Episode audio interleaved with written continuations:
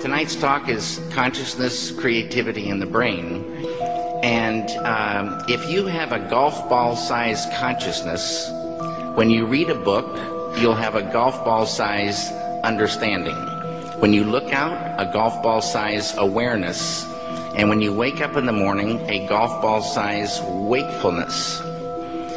But if you could expand that consciousness, then you read the book, more understanding. You look out, more awareness. And when you wake up, more wakefulness. It's consciousness. And there's an ocean of pure, vibrant consciousness inside each one of us. And it's right at the source and base of mind, right at the source of thought, and it's also at the source of all matter. Cause you should love God more than you like cash. Living a fast life or bring an end to your life fast. Worship the Lord, He created the earth and heaven. And please read John chapter 1, verse 7. And try to walk in the light. Nobody perfect, brethren. But I believe the words of Proverbs chapter 11. And I ain't trying to knock nobody else's religion. I just opened up my eyes and I made a wise decision. See, Satan divide and conquer. To conquer, he need division. But it's only one God. It should only be one vision. When you walk with God, no strength is lost, so keep walking. When you talk with God, no breath is lost, so keep talking. When you wait on God, no time is lost, so keep waiting. Some people hate, but no love is lost. Keep hating. The evil won't survive when my God defeats Satan. The water's gonna roar and the mountains will keep shaking. Therefore, to praise God what we here for. The devil gonna try to stop you, but God got you. Welcome back to episode 198 of the Alpha Male Buddhist from Brooklyn podcast. I'm your host, Miguel. So, as you can see through the title of this episode, we're going to go a little deep on this today.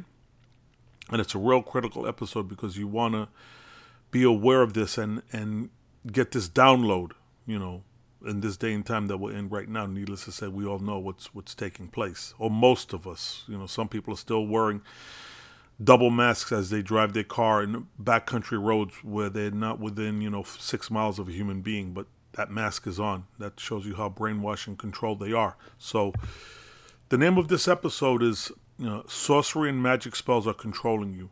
Enslavement of the simple minded, ancient Babylonian symbology and word spells reclaim your mind. One leash for 10,000 necks. And one level below that, it's uh, logos, symbols, etymology weaves the allegorical chain around our collective necks. That's that's a mouthful, but that's basically the direction of this episode, right?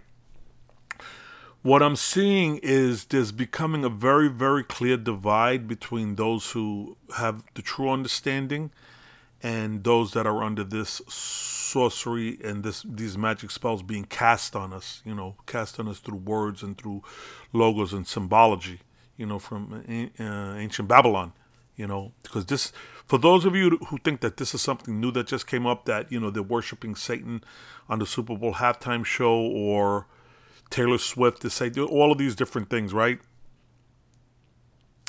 And it's not new. This has been around for thousands of years. You know, if you look at the old Babylonian Talmud uh, and the sick stuff that's in there, this has nothing to do with religion or people or anything like that. It just has to do with the truth of what's out there and what's taking place. I mean, every every culture and every people have good and bad, as you know. So, but it, it's getting to the point right, right now where the fun and games are over, and we need to start thinking about uh, what what is taking place and how we're being controlled. Right?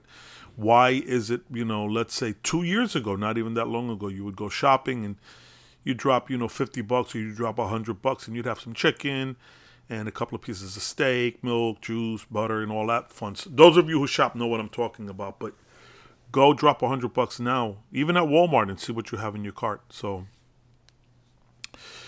it's it's time to put the toys away and get serious with life and, and, and have an understanding of what's taking place right now, right? and what it is is they're casting these these spells on us and those who have the simple minds can't connect the dots and figure out what's really taking place it's very very subtle and these people have been working on this for a very very long time and they're cracking open them old what do they call them grimoires and all that weird stuff, you know, all that satanic stuff. So we're going to jump into this topic right now. And now that we're on that note, um, I I recommend a lot of people uh, to measure and to validate the content that you're consuming. Yeah, it's cool to watch some dumb videos and cute dog videos and, and such because I I'm guilty of it too. You know, I look at the little Labrador puppies and all that stuff on Instagram. It's very cute and very very relaxing and entertaining, but don't don't spend your whole day doing that. And and listening listening to content that just runs in endless circles with no destination or no that doesn't feed you. Let's put it in, in that way right? There's a there's so much stuff out there that i'm noticing that it's again it's just perpetuating the spell that's being cast upon us because it's diverting your attention away from where it should be right? Yeah you can chill and watch some fun stuff and funny pranks and stuff. That's cool. But measured to a degree and focus on feeding your mind and, and uh, edifying yourself and learning about what's taking place right now and all of the sorcery that's taking place in the world today because they make it quite evident what they're doing. You can see it with Beyonce, who's the queen bee, and all of this, you know, whatever, whatever's taking place right now. You can see this Taylor Swift and all of this satanic stuff that's, that's the, these spells that they're casting on us. So, yeah, let's get into it. Now, you might say to yourself, look at the title and say, yes, symbology or symbols, and not really think anything of it.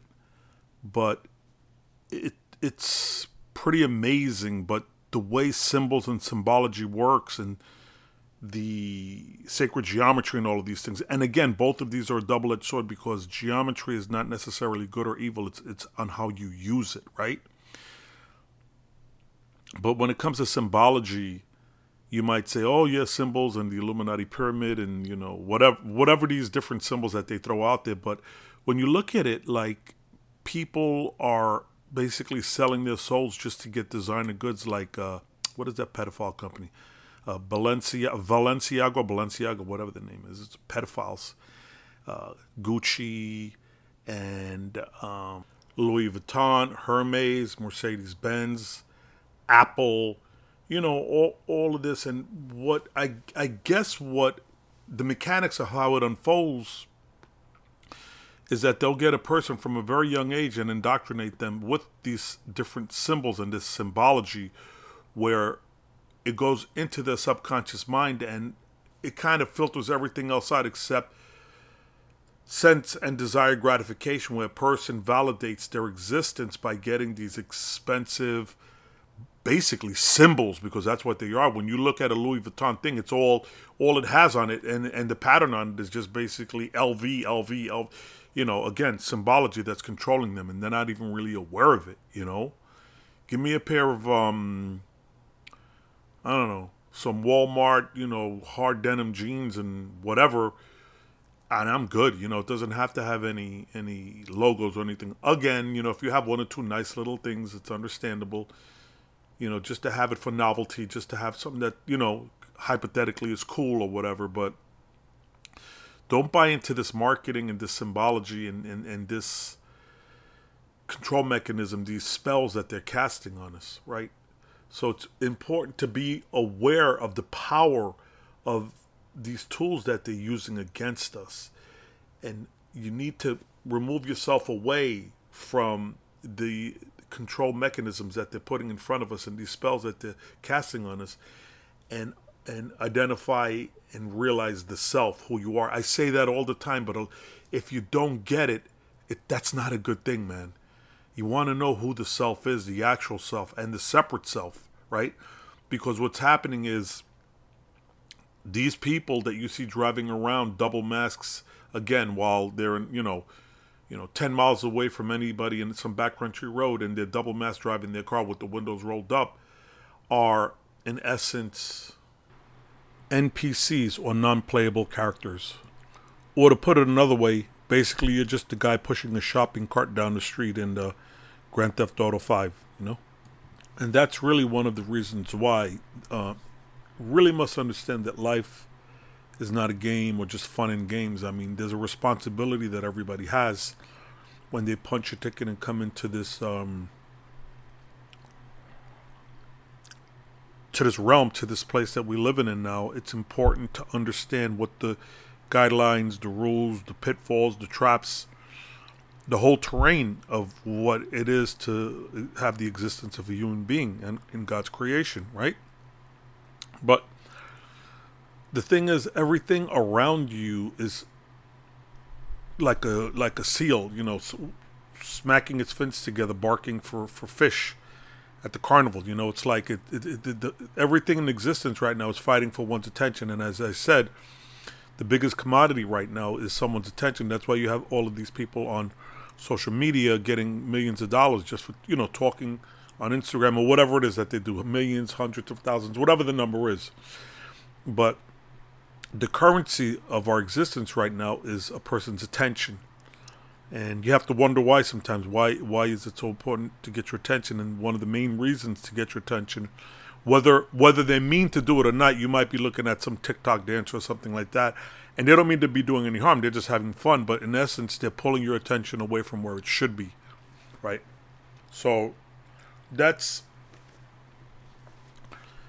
you know that's part of the fabric of this net that they're casting out to catch us all and enslave us and, and basically to enslave our minds is to get your attention away from where you need it to be that's why it's so important to be able to abide by yourself alone and in silence you know if you live in a crowded place so it's hard for you to find that then just take a walk in the park or down the down the way you know with no sound even with sound headphones whatever it is but by yourself in solitude and just to reflect. You know, it's always nice to walk in nature, to walk through the park amongst the trees, and you know, you could hear the animals singing. It it, it puts you more in touch with who you truly are, you know, and why you're here. And I always say why you're here, but, and the reason really to be is is to realize this self and who you are and what your responsibility is, and basically that that's the long and the short of it. The most rewarding thing that you could have is something that you've received as a result of your hard work you know, and, and effort that you've put out in thinking. Like myself, like one of the greatest things that I like to do is learn, uh, gain knowledge and understanding, reading, and then connecting things together to see ultimately how all of these pieces of the jigsaw fit together, you know, in life. So that whenever a problem is presented to you or a situation is put in front of you, you basically in real time, like in a very, very quick way, you kind of um, what's the word I'm looking for? You disassemble it piece by piece and then reconstruct it or reassemble it in a way that you have a better understanding of it prior to seeing the problem. You you take you took it apart, you dissected it and put it back together again, like the old proverbial solution to the problem. Like the lock has uh, the solution or the image of the solution already built into the lock itself, right? So, and another way I like to look at it is in the Tao, Tao Te Ching 11, 30 spokes connect at one hub. What is not there makes the wheel useful. Clay is formed into a vase. What is not there makes the vase useful. Windows and doors are cut from a room. What is not there makes the room useful. Learn to make use of what is by that by using that which isn't. And in essence, I find, especially as I've gotten older, that that last phrase there, learn to make use of what is by using that which isn't. I found it to be beyond profound, you know. I'll find myself doing a little project in the backyard or just doing something, and um, I would have cut a piece off of whatever the shed or whatever it is. I'll cut a piece off of something, and I'll turn around to go do something, and I need another piece on the other side, and it turns out that the piece that I have in my hand that I just cut off is exactly what I need. Learn to use that which is by using that which isn't and I'll just insert this. See, if you guys haven't reached out to me yet, I have uh, my email is alphamalebuddhist at gmail.com. I have a book, a handbook. It's probably a total of 50 pages in total, which is called the Academy of Liberation Handbook 1 and 2. And what it is basically is a lot of books that I've, because I get questioned by you guys, and you guys trying to, you know, see what I've read or different views that I have and everything like that. And this is a real good um, scaffolding, you know, to build your, your your base of knowledge on from from my from my previous experience. So I'll have authors there that I like in movies and different thoughts on philosophy and different uh, little writings that I have. So reach out to me, uh, uh, alphamalebuddhist at gmail.com. I will reply with the PDF, which is the an MP3 file, so you can listen to it, or the PDF book that you could read. A couple of little pictures in there, you know, the uncarved block and such. But it's free. You're not going to get on a mailing list. I'm not going to solicit you. I don't sell names, anything like that. I'm just a small time dude podcasting out of my uh, spare room in my house, man. You know, chilling with my Labrador Retriever. So yeah, reach out to me. I will get the book out to you. You can use all of the content on there as you wish. It's there, you know, for growth and uh, you know for people to gain from some of the experience that I've that I the way I've gained experience from other people and other readings and other teachings that I've read. I like to pass it on with some of the learnings and the uh, wisdom that I've accumulated over the years, and you know, pass it on and share it with people that can benefit from it. So that's the Academy of Liberation Handbook One and Two. It's about a 50-page PDF and an MP3 file. Email me, I will reply back with it on there, and you can check it out. You know. So yeah, let's get back on track. It's um, it's interesting where in the opening I had, you know, if you wake up with a golf ball size, you know, whatever it is, consciousness or whatever, that's going to be the way you see the whole world or the way you interpret the whole world because people, especially lately with all of the brainwashing and the spells that they're casting on us, are in a situation where they're live, living a self limiting life, you know, and they're not really truly self actualized. They are they are doing it to themselves. As, as the phrase that I've recently began to use is, you know, one leash for 10,000 necks. It's like they're so easily controlled and so easily brainwashed that um, it's not even funny, right? And just look around you, and that's what, that's what you see these days.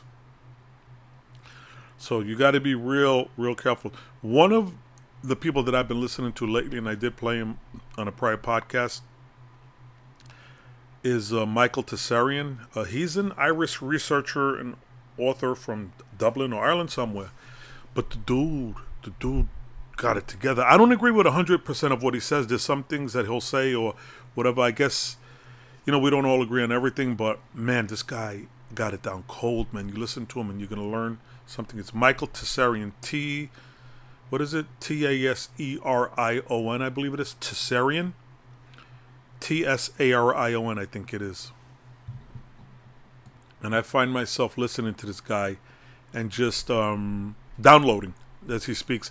Yeah, most of what he's mentioning is kind of stuff I'm aware of and things that I know and everything like that. But man, this guy will get into some esoteric uh, authors and teachings and just combining different things and just you could tell the guy's put in that that hard work. So it's Michael Tsarion. You got to go go check him out. I think he's got a podcast that's called Enslaved, and I think it's by subscription or whatever. So I don't pay you know for subscriptions or Patreons, but he's got a lot of free content out there too, and it's and if you did join his uh his Patreon or whatever, it would be a good thing. The guy, the guy really um, has a good grip on everything that's going on and good good teachings. You know, Michael Tsarion to go check him out.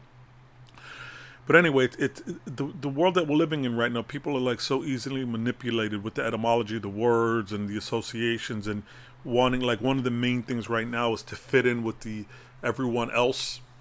Um, fear of rejection, you know, and looking for acceptance in all things. It's like giving up your own sovereignty and your own ability to to live your best life to go fall in line with a bunch of clowns that like are trying to impress one another and they have 500 friends, but of the 500 friends, 499 of them are electronic cyber friends, you know.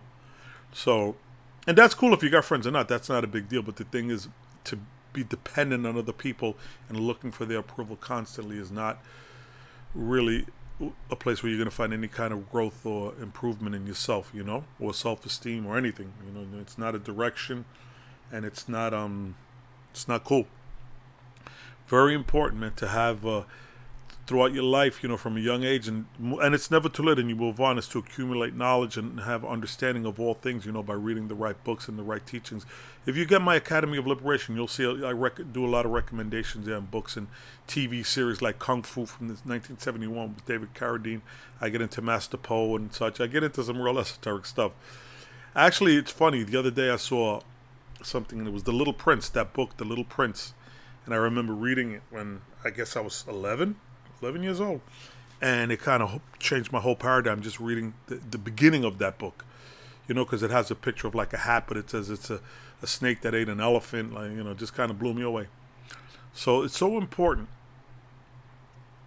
to see the world through your own eyes you know and, and, and have an understanding of what it is because people are so easily misled and and and uh, I don't know. Like I've been doing a lot of research lately on, and uh, uh, you know, I'll just be honest with you, like the Freemasons and the, what is that other thing? The um, Shriners and all that stuff. Some creepy stuff, man. You know, I'm not to say that all Freemasons are bad or make a judgment like that, but that teaching, like I said in the beginning, man, it's very, very sound. Like the hermetic principles and such really you know everything is like hermeticism like everything is mind and all that that you know there's truth to that but as you take one step further past that basic intro it gets very dark very quick so be careful with that stuff but yeah i've been really on my research as far as um like secret societies and the spells and everything like that and the uh, sorcery that they're using on us right now which i've been aware of but it's so blatantly obvious right now what they're trying to do to us all. You know, again, I'm shadow banned, so I'm not gonna go there too much with that. Uh, something, man. You gotta listen to the right speakers and everything like that. It's just it's it's crazy what's taking place right now, man. Oh, in in all seriousness, man, you want to make sure that you're in the right position. This is no time to be playing games and trying to prove this to other people or whatever. I, am gonna I'm kind of biting my tongue because people run off in different directions. They want to be a social social media superstar, or they want to have every you know Air Jordan sneaker, or they want to have the right exact card that's gonna put them in that position. What they don't understand is we're not in the time for that right now. If you have the money, that's great, but if you're not, you know, if you don't have bundles of cash, man, you want to be in a position where you're saving up for a rainy day because that rain is coming, man. You know, I don't like to get into the negativity, but it's pretty self-evident the dollar's gonna inevitably crash pretty soon, or whatever it's gonna do, man. But times times are just getting worse and worse, and they're just wiping out that middle class. You know, that's one reason why I'm glad I'm down here in, in South the South Carolina area because um, life's a lot simpler down here. Not to necessarily say that it's cheaper in my area in the Greenville area. It's a little bit on the expensive side, and it's pretty much like it is up north and everything else like that. For the most part, taxes and stuff like that, and a lot of the living is, is somewhat cheaper down here, you know. But you're in nature and you know you drive down the road and you go into these little can you know road back roads that are have a tree canopy where the leaves and the branches are hanging over. You like in a in a tree tunnel you know it's, it's beautiful. I love it down here man. All this clay soil and bright sun weather's amazing down here. But yeah i was gonna go, get into a lot of esoteric stuff but a lot of that, you know, I consider, it, and it gets repetitive. You know, you start talking about the same authors and the same writings and the same teachings and the you know, the Dharmapada and the Tao Te Ching and the Bible and all these different teachings. And something you, you got to get into for yourself, man, because that's what's going to make it worthwhile. Whenever you sit down and you try to, you know, do the the, the easy download and teach somebody whatever, it never it never sticks, man. It has to be something that you have a desire for and that you're going to chase and you're going to learn on your own, right? yes, you're going to listen to some speakers and you're going to absorb what they teach. You're going to listen to what I say and say, hey, that makes sense and that. But really, you got to get roll up your sleeves and get in there on your own and do your start doing your research and understanding. Because, like I said, the way to get out of this these spells that they're casting on us and this sorcery that they're casting on us is have an understanding. Number one, most importantly, those spells and that sorcery that they're casting is. It, it, penetrates you through your most vulnerable point, which is your mind, right? If you're in a state of fear, then you're going to say to yourself, um, you're going to be susceptible to that because you have a fear of it and you're engaging with it. And you have to have an understanding that what that person is doing or whatever evil they're trying to do, whatever spell they're trying to cast, that's something that's coming from decisions that they make that they want to do. And the only way, like I said, it's going to affect you if you allow it to affect you. And to be honest with you, the simplest way I could put it is the blood of Jesus Christ is stronger than anything. You know, whatever is going on, you plead the blood of Jesus Christ, and this, and basically that's what it is, man. This doesn't go any further than that. That wipes out all fear. But that that's a different story too. I'm not gonna push my religion or my thinking or whatever. Yeah, my title is Alpha Male Buddhist from Brooklyn, and I see Buddhism not as a religion, but it's a way of living and it's a philosophy so it doesn't say anywhere in the Buddhist teachings about God. Of course, people write a million books and bunch of idols and stuff like that. But I'm talking about if you read or look at, it's called um, the Buddha's book. It's called it's called the Dharmapada, D H A R D H A R M M A P A D A, the Dharmapada, that are Buddha's words directly. Everything else from Buddhism was written by someone else other than Siddhartha Gautama, the Buddha.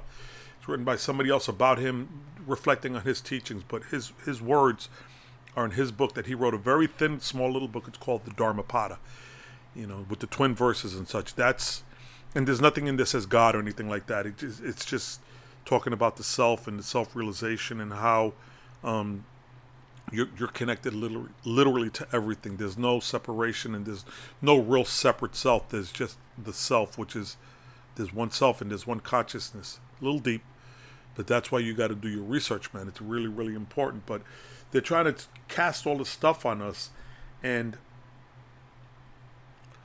the best way I can describe it when you look at it, let's say that somebody has an evil intention or whatever, you basically look at them like you're looking at a movie, and this movie that you're looking at, or this person, interchangeable, this movie is a comedy, right? Or it's a western, or it is whatever it is, because it's funny because they're so stupid. And limited to that, I mean, you understand that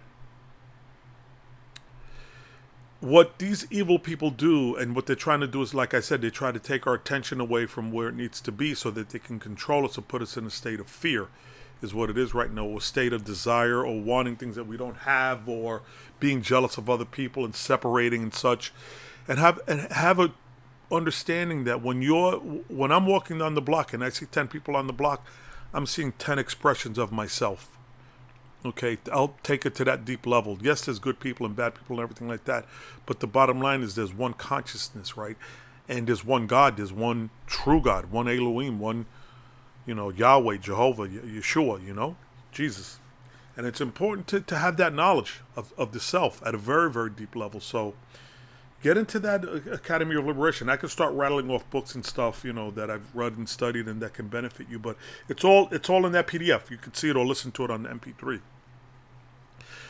so the best way, yeah, because I was I grew up with a lot of this stuff with santeria, where people are doing all kind of like evil spells on one another, and they go to the botanica and they buy all of these chicken feet and stuff, and try to cast some really bad stuff, you know. But it's important to have an understanding that that's something that has to do with them. and has nothing to do with you because you're not attaching to that negative energy. Another way I've heard it uh, phrase was like a person is very nasty to you. What you do if, if they say something bad or whatever it's like they're trying to give you this gift and what the gift is is a bad attitude or some negativity. But look at it as a gift it just happens to be a negative gift and say you know what? I'm not accepting this gift. I don't want this gift and you can have it. I'm not accepting it and i'm not attaching to it a little bit profound if you, you got to think on that one. But saying i'm not accepting this gift you know? So just don't attach to the gift and let them live their evil ways however they want to go about. Because whatever you do is going to come back to you whether it's good or bad whatever it's like karma is real you know? Help people when you can and they say the greatest feeling that you could have man i'm rambling ain't i? They say the greatest feeling you could ever have is when you help somebody that needs help like my mother taught me when i was very young she said you know if you help a person when they need help when you need help, God's going to help you. And in the exact same timing, exactly when you need it. You know how that is when you really need something and somebody or something comes through. It's, it's pretty amazing, you know? And I find that when you're the type of person that is there for other people, when you, and I don't mean have people take advantage of you, but I mean real help, whatever it might be. You know, they fall and you help stand them up, or you give them 20 bucks when, you know, they're flat out, and or whatever the number might be, whatever it is, you know, and that's, yeah, there's no better feeling than that. So we're hitting the 27 minute mark here. and I do want to thank you for listening and uh, praise Jesus' name. So I said, I love my Lord Savior Jesus Christ with all of my heart. His light shines bright when it seems like life is all in the dark. He make you feel like it's alright when life is falling apart. And he always there to hear me when I call him to talk. He could turn your guilt into grace, your sin into salvation. So be patient when you're going through trials and tribulations. He's the creator of all creations, the ruler of all nations, who was crucified to save us from Satan and damnation. Now, temptation hard to resist. Hypocrites will try to mislead you. But I believe in God and that He provides for His people. He with you when you lonely, you hungry, then He'll feed you. And it's the truth that money's the root to all of this evil.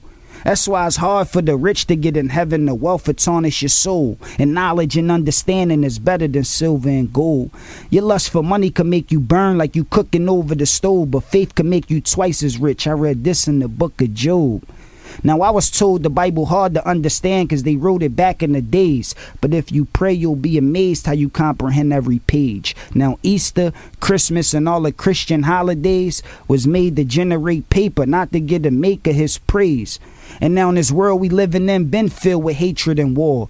We supposed to love each other, but not many spirits are pure. Soon Jesus will be back. That's in Matthew 24 to destroy the world with fire. He did it with water before. So get on your knees and repent to the King and sing the gospel. If you believe, the blessings you'll receive will probably shock you. You righteous and follow his commandments, they can't stop you. The devil is going to try to knock you, but God got you. From Genesis to Revelations, the Bible was education. I'm dedicating my life to Christ instead of Satan. But instead of waiting till your spirit is levitating, awaken out of that spell, cause hell is devastating. Hey yo, the king been thrown. You sin in your skin and bone, but you ain't gotta swim in the fire and brimstone, cause you ain't in it alone. He's here to protect you, and he never neglects you. He's here to accept you. When wrong, he corrects you and shows you the right path to live like the righteous as long as your life lasts. Cause you should love God more than you like cash, living a fast life or bring an end to your life fast. Worship the Lord, he created the earth and heaven. And please read John chapter 1, verse 7, and try to walk in the light. Nobody perfect, brethren. But I believe the words of Proverbs chapter 11. And I ain't trying to knock nobody else's religion. I just opened up my eyes and I made a wise decision. See, Satan divide and conquer. To conquer, he need division. But it's only one God. It should only be one vision. When you walk with God, no strength is lost. So keep walking. When you talk with God, no breath is lost. So keep talking. When you wait on God, no time is lost, so keep waiting. Some people hate, but no love is lost. Keep hating. The evil won't survive when my God defeats Satan. The water's gonna roar and the mountains will keep shaking. Therefore, to praise God what we here for. The devil gonna try to stop you, but God got you.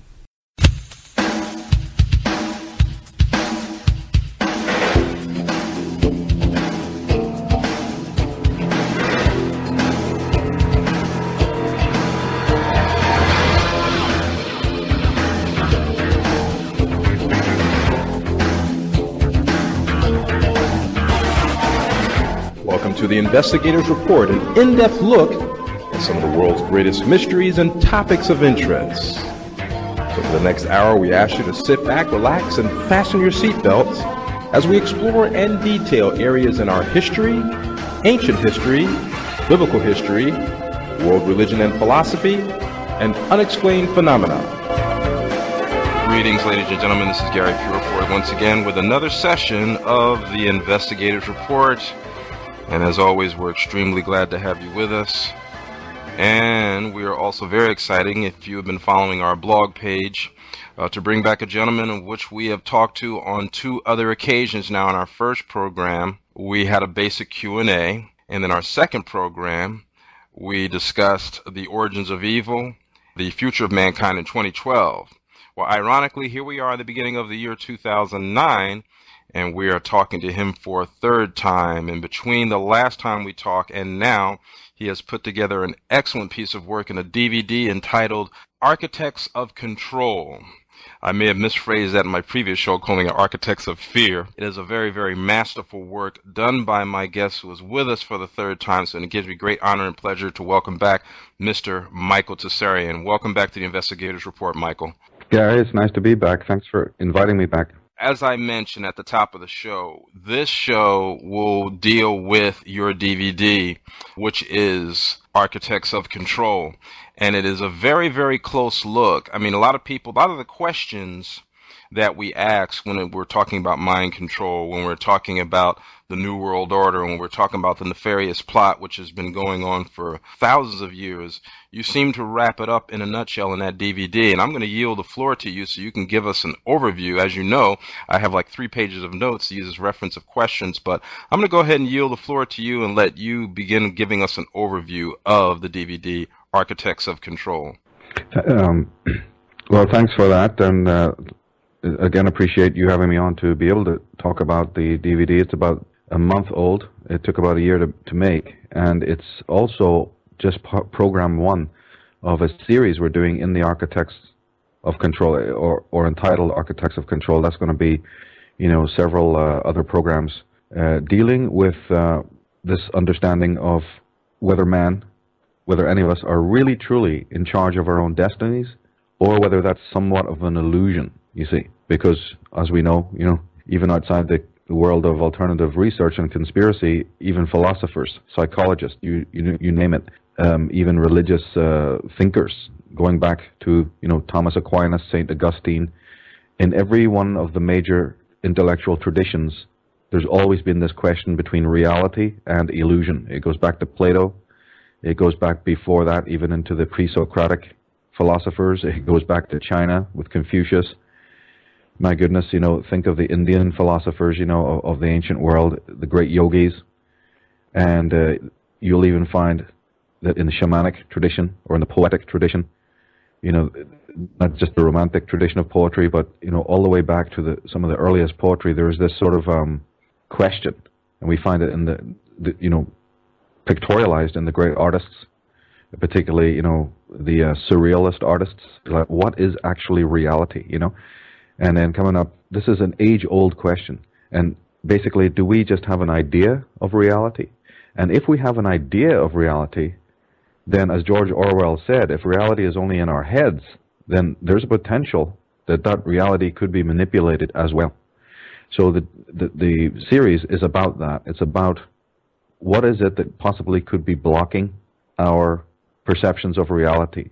And of course, don't forget, just for imagine a moment that we are, it is an illusion. We don't see reality. Just imagine for a moment that we are, in fact, like the Matrix movies implies, that we are in some sort of, you know, illusionary state, and what we see has been either manufactured for us in some sort of vanilla sky Matrix kind of way, or maybe even if it's not that, it's just that we are not perceiving reality. Then you see, how could we ever find our way out so the, the, the problem of the matrix is that okay, you may even start to realize or surmise that, that this is happening, or that you're through various tests. This is what the philosopher Descartes tried to do of an evening, is try to test himself to see whether or not he could even perceive reality. And even if you get so far as to say, well, I don't think I am perceiving reality. I do think that a lot of the stuff I'm looking at is illusionary. What can you then do, you see, to get out of it. So this is a, not a small question. This is an enormous question.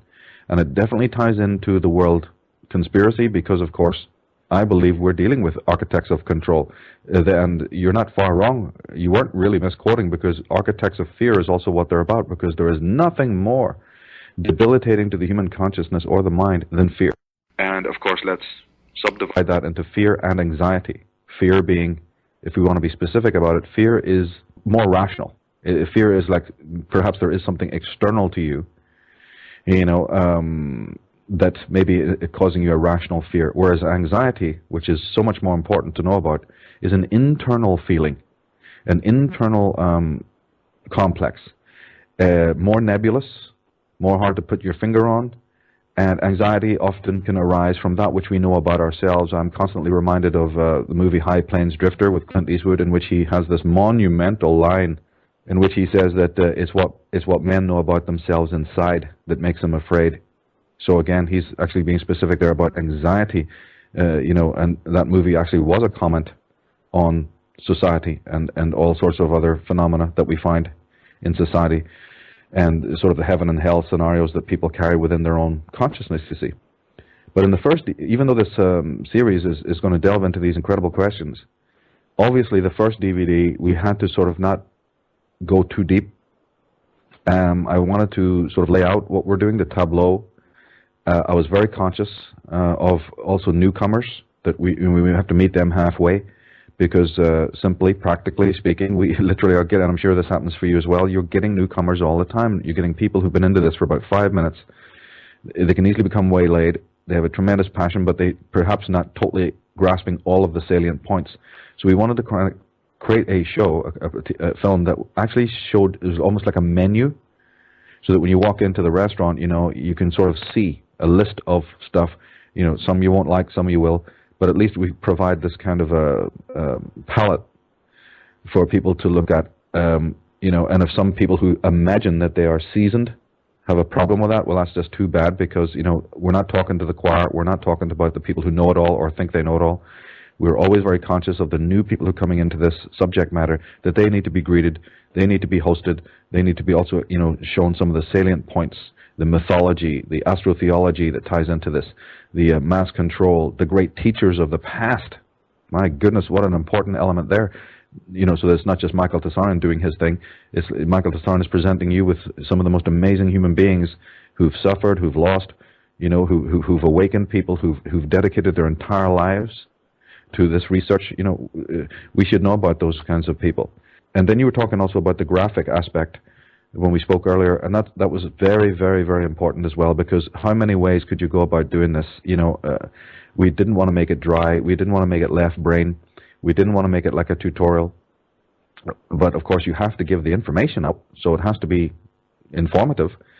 So, but how do you balance it? So, uh, I had seen a lot of what uh, Henrik Palmgren had done. You see, with his other, he has a bunch of stuff that he's produced, uh, many films, many documentaries, a lot of musical stuff a lot of uh, montage, and I just loved it. And so, you know, sort of just talked him into like, hey, you know, let's go with this, and he, he agreed.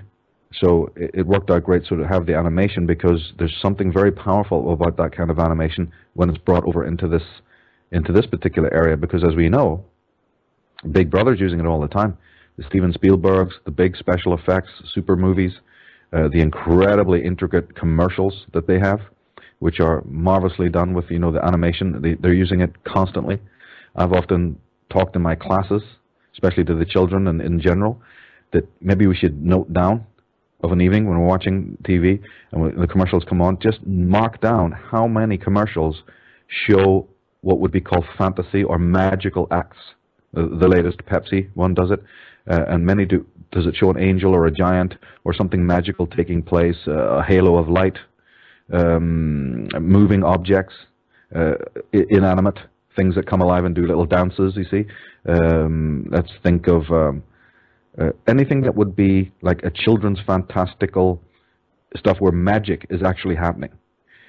Just watch for that magical element. Of course, in psychology, psychological terms, that's called animism, the animistic uh, aspects, and you will be surprised at how much the mainstream media use this fantastical element to appeal to the child brain, to appeal to the limbic brain, you see.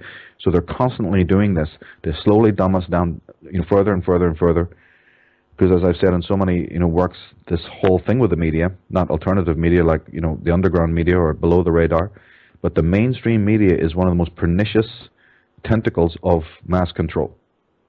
We wanted to get into that also to, to help the teens, to help the newcomers, and to help people in general always be reminded that watch out for what the media is doing because you know, these people don't mean you well. They uh, it doesn't mean it's all bad, but there is a campaign of colonialization. There's a campaign of colonization. There's a campaign of war on consciousness through all of these sitcoms, through all of this uh, palaver that Hollywood you know churns out. That's on the mainstream channels now. Um, and captivates so many people. So it is deadly, very deadly, because that's where the person is most passive. That's when the person is most suggestive I'm not against television. I'm not against programming. You know, that comes on. There's some great movies and documentaries. We know so much. We've learned so much about the world from television. I'm not even against being passive. People work all day. They're tired. It's perfectly okay to become sit down and be served, basically, just like you are at a restaurant. You know, watch a program, relax. I'm not against any of that at all. I never suggest that people should turn the television off, like so many, you know, radical people do. I'm more for an educated response to what's coming over, and people can use it like anything to study it in a perfectly scientific and rational way. But the, it always needs to be reminded to people, you see, that the media is not so healthy in many of its aspects. So then we said, okay, wait a minute. It's not the manipulation, it's not the images themselves. It's not the art itself that's negative. So what are we what are we thinking? Why can't we use that kind of imagery? You know what I mean? It, it, it can be done very well. If you watch the movie, you know what the bleep do we know, or the corporation. You see, um, there's been others.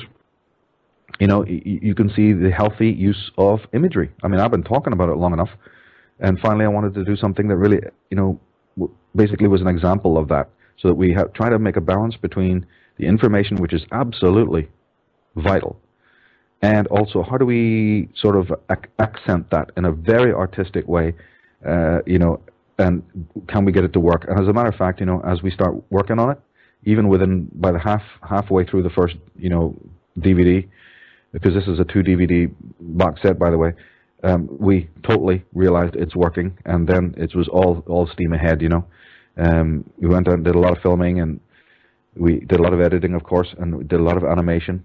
Henrik did anyway. Um, I was mostly looking over his shoulder, giving him a hard time, but it worked out great. You know, by the, so say this very shortly, 15, 20 minutes through, we realized, you know, this is definitely the way to go, and it was just continue the process until the very end.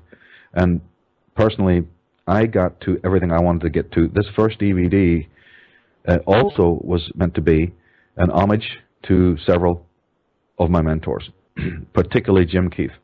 And, uh, you know, he was sort of killed under mysterious circumstances in hospital, and the jury's still out on whether that was like, you know, a mistake or some sort of other weird happening.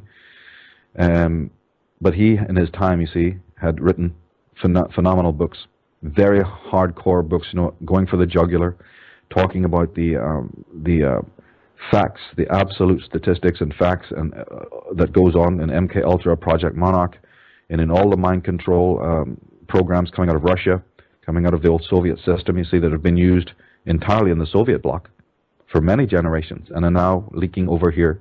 He talked about the Tavistock Institute.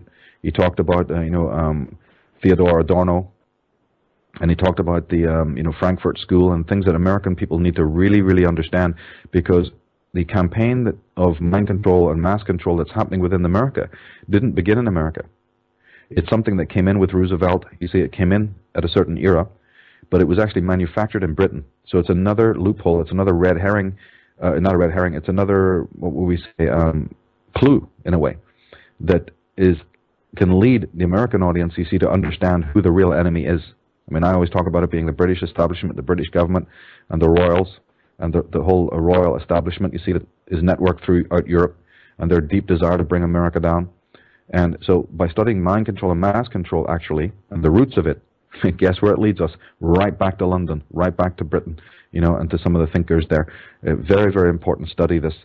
So, you know, the key thing is that um, we wanted to make this so much more film-like and much more animated because that I think really accents and brings out the color of, of what we're saying and uh, helps the the viewer participate just as you would you know in any other uh, visual medium. It helps you to participate with the right brain to get your imaginative circuitry working so that even if you don't remember some of what we've talked about, you're going to remember the power images that we've used and the music that we've used, you know, and this, this opens up just like an eye will dilate and close so does the brain work this way, and images help the mind to open, uh, to feel more relaxed, and also to attain, to grasp knowledge in so so much more of a sophisticated manner. You know. One of the things that um, you did particularly well is how you began the piece with a lot of contemporary issues that we have faced, namely, you know, starting with the subject mass control you began to mention about the war on consciousness. Then you began to mention the mass killings that have taken place over the past, well, 10 years, maybe even more, starting with the Virginia Tech uh, incident. You mentioned Columbine. And I'm going to have you comment on these. You mentioned Columbine, you mentioned Jim Jones, you, um, which ironically, folks, we're going to be doing two shows of dealing with a former member of the People's Temple in the last two weeks of this month, so you don't want to miss that. You mentioned David Berkowitz, aka the son of yeah. Sam, which is really the son of Samael. You talked about how the mass control led to a lot of these programmings and a lot of these triggers that were the catalyst for these events. Absolutely, because remember, you remember earlier I was just saying about uh, the dissemination of fear. What better to disseminate fear amongst those who are sensitive people, the mothers of the world, the youth of the world, um, by this horror of seeing children die. This goes back to the Grecian times. It is a very old motif. There's something in human consciousness, you see, about child sacrifice. It's a very occult matter. It once used to happen physically. I mean, there, has been cultures, you know, who, who really went in, went in for this kind of thing. Um, it's not about blame game. It's about understanding why that might have happened. But there's something in the psyche of man. You see, uh, the satanic force, or let's say more correctly, the Luciferian atonist force, is very good on inverting, reversing the moral standards and the virtues uh, that humanity has. They do this with their own uh, members in order to compromise them, and they love to do it on a wider scale with this horror stories you see of, of these bizarre killings. Uh, we've even had recently children, uh, young teens who've literally committed suicide on Skype while they've been on a webcam, you know, like some sort of, you know, we don't even live in reality, we just live in TV now. Uh, everything has become what's called a simulacra, and the word means exactly what it sounds like a simulation, a simulation of reality. Uh, of course, one of the re- other reasons, uh, Gary, why they would be horrifying us with all of this, you know, the Columbine type scenario, is because that acclimatizes us, it acculturates us to to to global violence. Because remember, we're talking about extremely violent men here. We're talking about pathology. We're talking about pathology. That's what the DVD series is about. That's what Architects of Control is all about. People who have no power internally, no control internally, no light internally, no virtue internally, and therefore the entire architecture of their life is in exactly the same way that you see somebody who's become a paraplegic has those braces on their legs. As a child needs stabilizers uh, when riding the bicycle. As a tottering building will require this instant scaffolding you see to be put up. Uh, the braces. We have to start seeing these people as T.S. Eliot's hollow men. And being hollow, they require the external, you see, uh, bracing. And therefore, their power, their need for status, their influence, their need for a whole chest of medals and awards, you know, this preposterous nonsense, uh, and this this ultimate involvement in hierarchy, uh, which is completely anti-natural. But here's the here's the here's the crux of the matter: if you have, because of your own pathology, because of your own insanity, bought into the fact that hierarchy is the way to go and all society and all civilization should be hierarchical, well, that's an affront to nature, so it's not natural, and therefore you now have to continually maintenance it because hierarchy doesn't stand on its own. It would be, you know, something that would be um, eroded by the natural forces of nature. So the hierarchy has to be perpetually um, maintained. And the media is one of the biggest ways to do this. So that's why in the beginning of the, of this the particular program, program one, we went into many examples of this type of um, reportage. One, because I do actually believe that a lot of these teens were under direct mind control from the Dr. Cameron, Dr. Delgado types you see who are still in business, very interested in how the consciousness works and because of the fear value that it breeds in society. And uh, I have always studied these uh, kinds of mass killings and also this uh, serial killer type since I was about, about 13, 14 years of age. I've collected information on them. A lot of, of course, the ones in Britain and Europe, and then subsequently in America. And I do believe that a great deal of them have been long-term people who've been under mind control.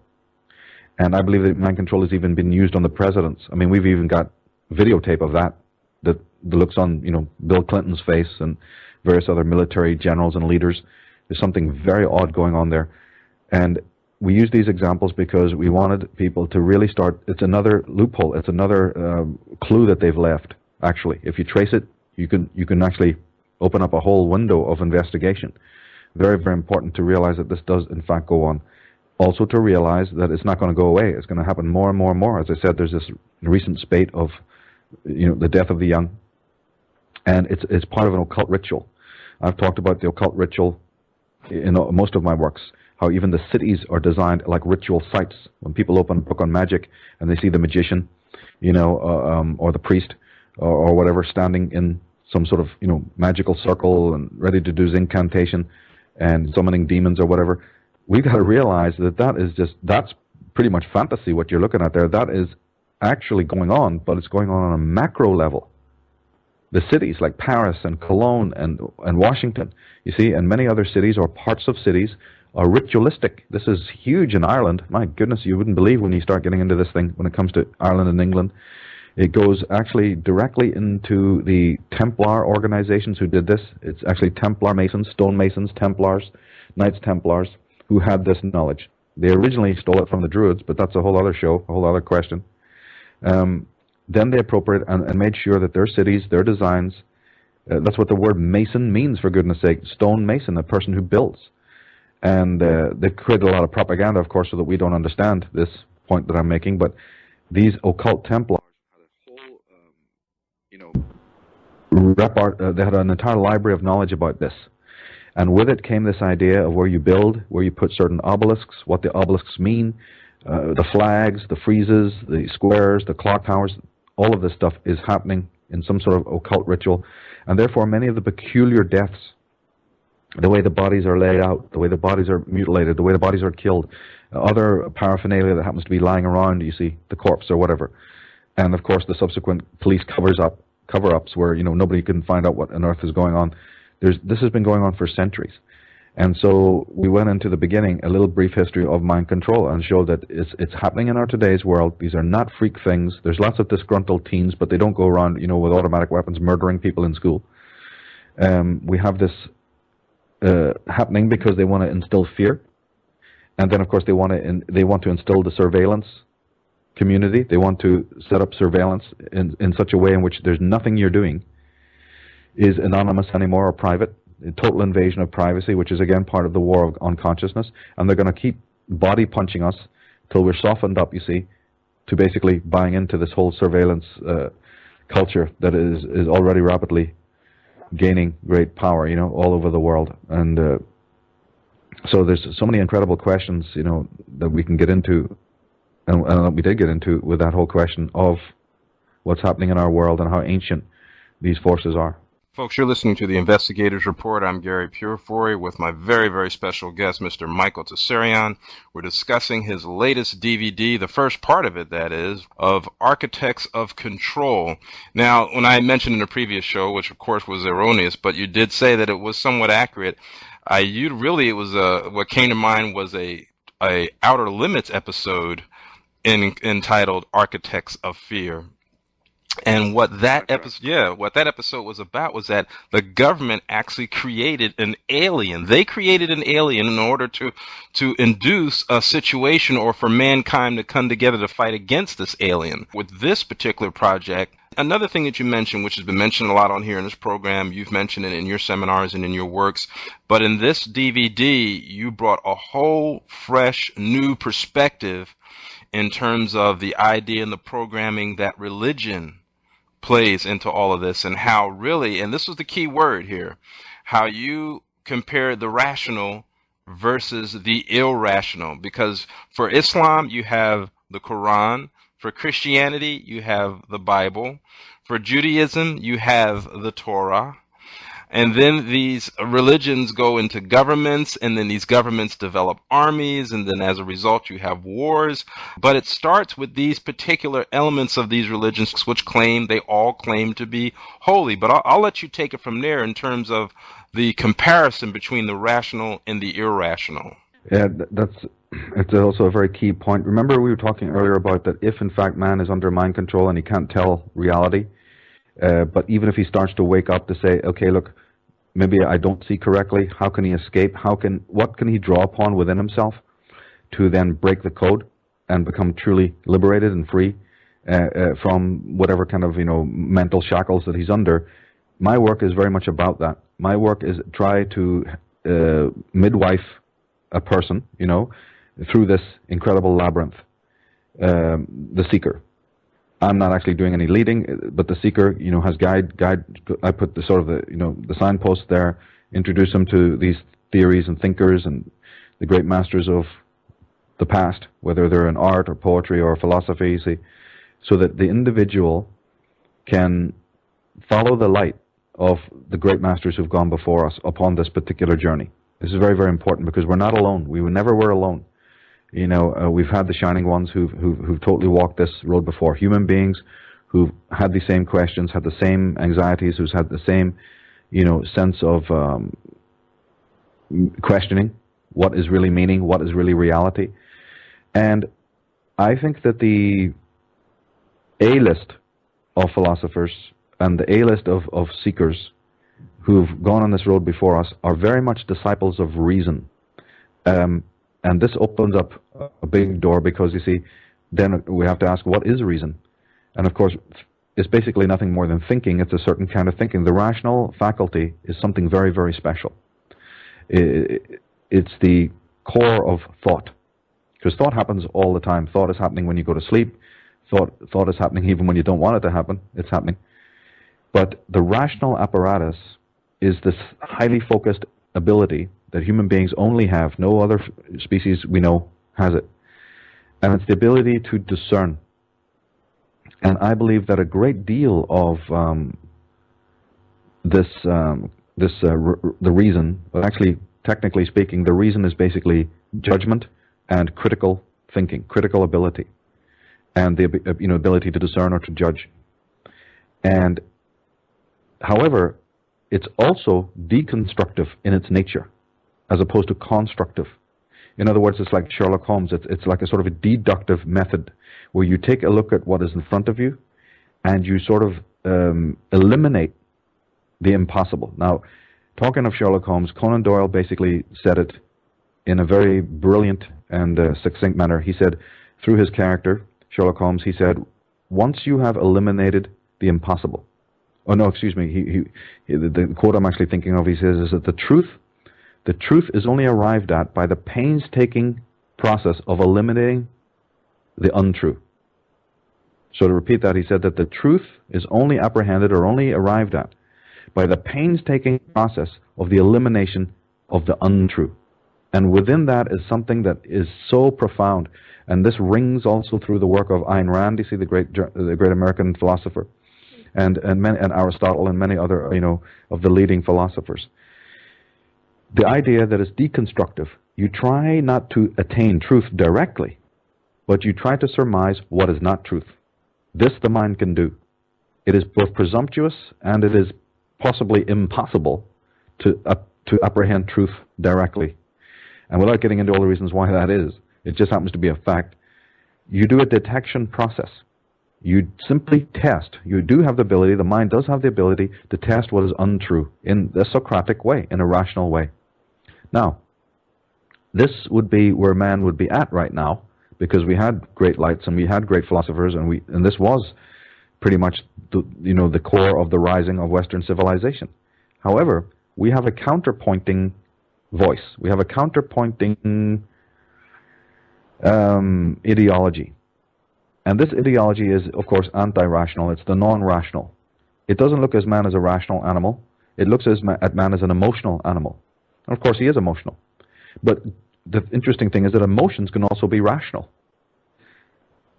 So um, what we have here is a group of of, of, of thinkers and, and, teachers, you see, who only are happy to look at man as a as a, an emotional animal, as somebody who's not in charge of his own mind, whose perceptions are entirely illusionary, and that the only way to save that kind of man, you see, is through you know various um, what has now become religious belief systems. And this is where religion comes in. It's actually really not even correct to call it religion because they're not religion at all. Religion is something totally different and totally profound. And it's, it's clearly explained in the Bible as to what religion really is. When Jesus talks about, you know, going within, that the temple of God is within, and, and John and Corinthians, and uh, so many uh, allusions, you see, to the inner temple of God. And St. Paul saying, If thine eye be single, thy whole body will be full of light you know, this, the whole idea that the body is the temple of God. It's, it's been written in, in many, many of the Christian scriptures, as well as the old uh, scriptures that were left out of the Bible on purpose. And one of the reasons is because this is what these scriptures were talking about. But the fundamental fact is, you see, that we have to come to a decision ourselves in our own lives. There's no pressure. It's just like, you know, we have to discover whether we want to be rational animals. And that does not mean not believing in God or believing in a universal intelligence. It doesn't mean that at all. This is what you know the propagandists are trying to say about the rational people: is that oh well, this person's rational, you know, they're debunking God or they, don't believe in the, and this of course is completely not true. But uh, we have to be very careful that if we're always treated as emotional animals, as emotional beings, there's a danger at that point that we lose this critical ability and this judgment. We lose this deconstructive ability, which of course we have lost. And then we're open to manipulation. We're open to the promise. Whether it's in a fraternity situation like these Masonic orders, whether it's in religion in which they're constantly promising us enlightenment, freedom, heaven, you see, you know, the uh, eternal paradise and all of these kinds of things. They're not only, they're not only or offering, they're not only promising something that we don't have now but we'll have tomorrow, but they're also saying that we will bestow it upon you. It's not something you attain from within. It is something that is conferred upon you. It is something that is bestowed. It is not awakened from within at all. It is something that is, you know, um, bestowed by some external authority. This also is extremely, extremely dangerous, and uh, has nothing to do with the the, the uh, concepts of true religion and true, you know, enlightenment whatsoever. It's actually a form of submission and slavery. And again, my work is always about trying to help people discover not only about the architects of control that have co-opted our complicity, but what is it within human beings, you see, that allows them to submit or, or, or, or wants to be a slave? You know, why would we do it? Why would we enter into a master-slave dynamic? This, the roots of that question, you see, is in psychology of what it is, maybe over time or whatever you want, way you want to look at it. What is it in human beings? Is it something that goes back to the way our parents have brought us up? Is it the way the schools are set up? You know, what is it exactly that prevents a person, you know, standing up for themselves and, and, and using their own brain and using their own mind um, and, and quickly submit? And of course, this question does not then only involve uh, po politics there is a master-slave dynamic in almost every relationship that we could possibly look at. It's in the way that parents treat their children. It's in the way you know adults treat one another. It's in the workplace. It's the way we treat animals. I mean, it's it's all the way down the line is this master-slave dynamic, and it needs to be looked at because the masters, the architects of control, know all about it. And as I said, they're busy manuf- like ants. In fact, uh, they even use the ant. Many Illuminati families use the symbol of the ant. Others uh, others use the beehive because the idea is, is, is of course, that this is a hierarchical, or at least in their mind they think it is, that these animals operate in a hierarchical manner. And you, as I said before, you have to maintenance a hierarchy because there's nothing natural about it. In holarchy, this was something completely different that the ancients understood. You don't need to man, you completely, you don't need to maintenance that because it's self-perpetuating. Uh, in the hierarchy, you do.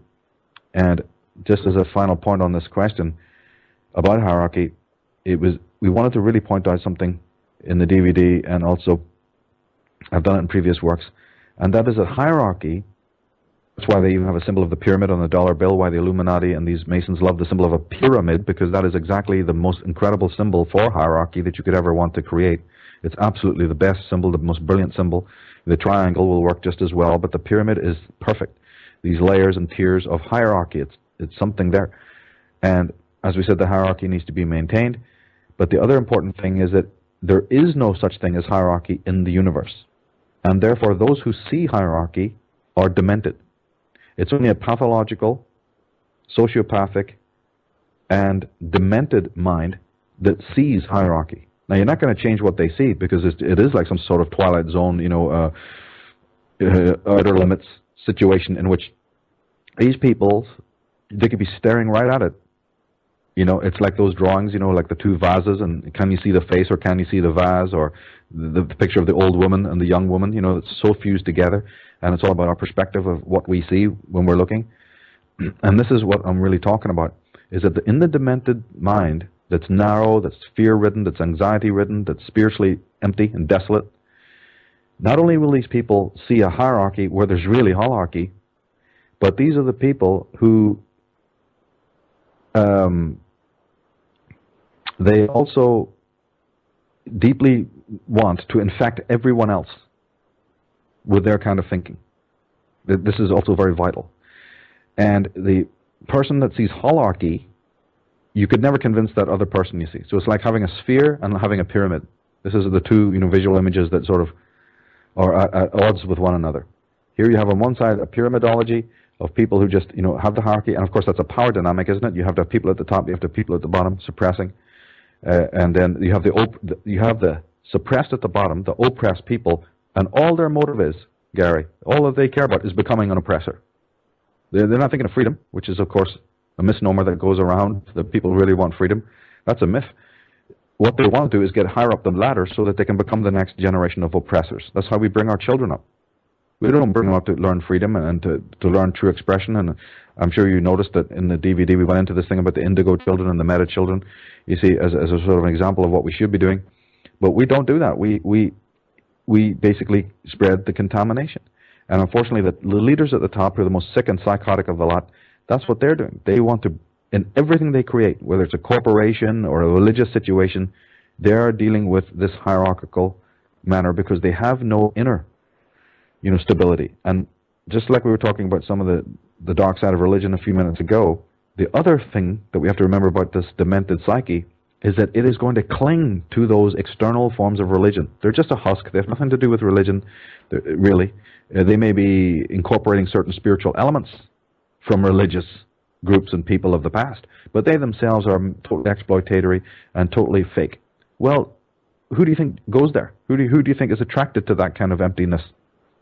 Is all the individuals who have been either raped of their own psyche, and they're not to blame. You know, they have to start waking up. But all these other potentates, all this establishment.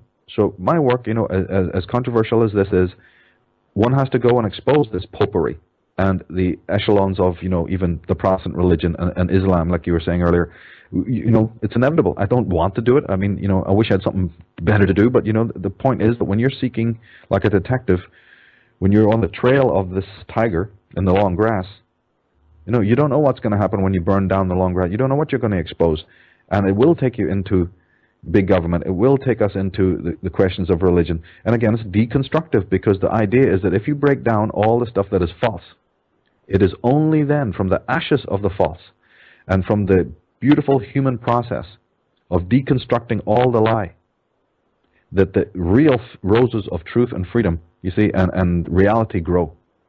So people must never for, forget this. We've had too much talk about attainment, too much acquisitive spiritual ardor and passion, as if it's something that, you know, that the God force is something material we can just sort of have. This is, this is nonsense.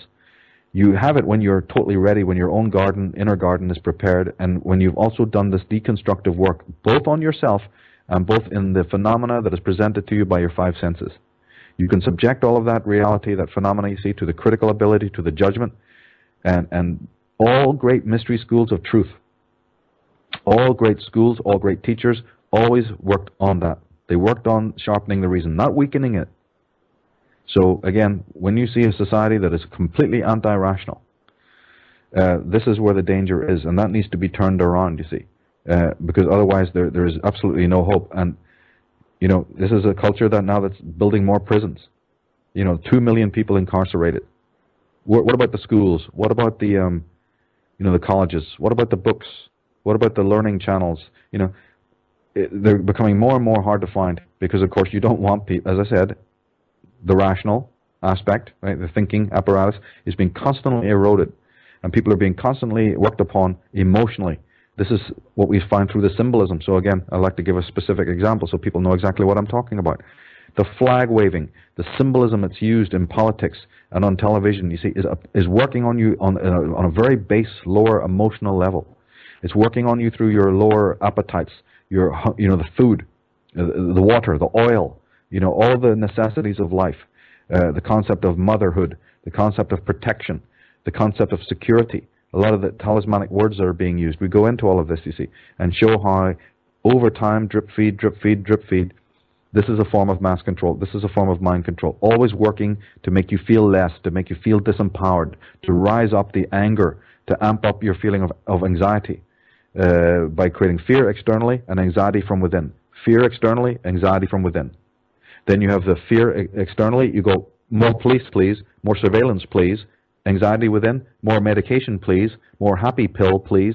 Can't deal with my own emotions. I have so much difficulty working with my dark emotions and the way I feel emotionally. Forget about the reason, chump. Forget about the re- working on the reason. I haven't got. I, I feel like you know shit over here. What you know? What can I do with that? So man is being literally pulled. You know, like we said in the DVD, there's giant hooks that have been placed in a man's flesh, and you know he's being torn. He's he's literally inverted. He's upside down. He's standing on his head, and the emptiness is so profound, the spiritual emptiness, the moral emptiness, that the only thing that then is left for the controllers to do is to literally inundate our minds and our hearts with all the junk, you see, of the commercial world. Not that sensation is uh, bad at all, but you know, look at the state that we've we've we've come to.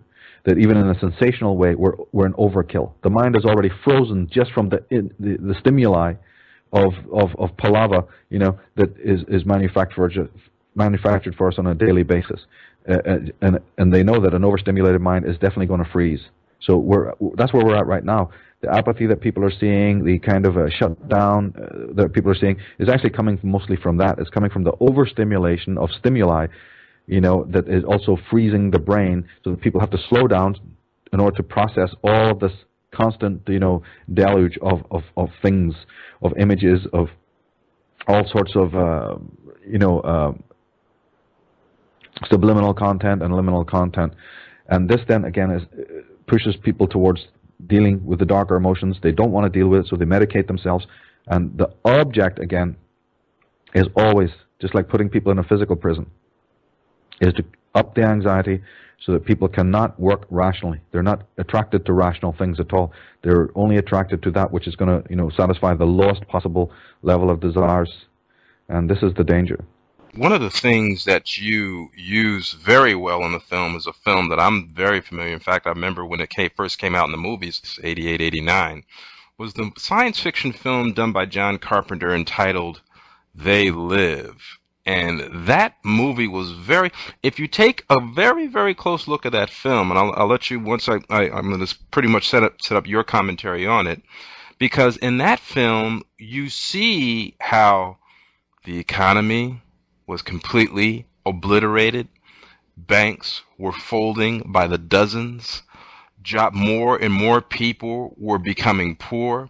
I can tell you with absolute certainty because I witnessed this myself. More and more people are living in the way that we saw those people live in that film outdoors on campgrounds because I mean hell you can live on a campground and pay a couple of dollars a week. People are still working but they have to resort to living in these campgrounds because they can't live in their homes anymore. They can't afford them. And we saw this in that movie, They Live. And then, but all behind the whole scenario, behind the breaking down of our society, behind the disruption and the dissolution of the working and the middle class, was this group of aliens. And it was like I said, if if there was ever a time where that movie should really, really be viewed and taken very, very seriously. Now is the time, and you you illustrated that. Comment on that comparison because we're looking at, like I said, we're looking at this happening right before our very eyes. Absolutely, it's a remarkable movie. I think everyone should see it for what it shows because it definitely talks about the psychic dictatorship, the war on consciousness, uh, the, the loss, and the scene. The scene that you're talking about, where they, uh, in the middle of this incredibly built up city. You know, could be Seattle, could be any any city in America, uh, with all the high rises and all the million dollar corporations that you see there. Um, they're living basically as in a tent city type of situation. That always did strike me because, you see, I'm kind of ambivalent about, uh, you know, where we're going because you see, we have to face it that something is unsustainable anyway in this completely cuboid, you know, square type of grid-like matrix that we live in, even from a simple social point of view, from a city design point of view. And so, in a way, as as terrible and as desperate it is to see that you know people, you know, um, not being able to live up to the standards of, of the so-called corporate world and what have you, in a way, just like it was in the First and Second World War in Britain, people galvanized. One of the other things that you'll notice about that scene, what Carpenter is showing, is that immediately as soon as the, you know, the protagonist arrives with his with his friend, that they're immediately asked, you know, what can you do with your hands? You know, can you contribute here? And of course, the guy was a builder, constructor, and and he was able to say, you know, I'll fix a shower, I'll fix the shed or whatever, and you know, do odd jobs. And so people were galvanized. And then for that work that he did, you know, he was obviously fed and he was clothed and taken care of, you know, and had a place to sleep and stuff like that.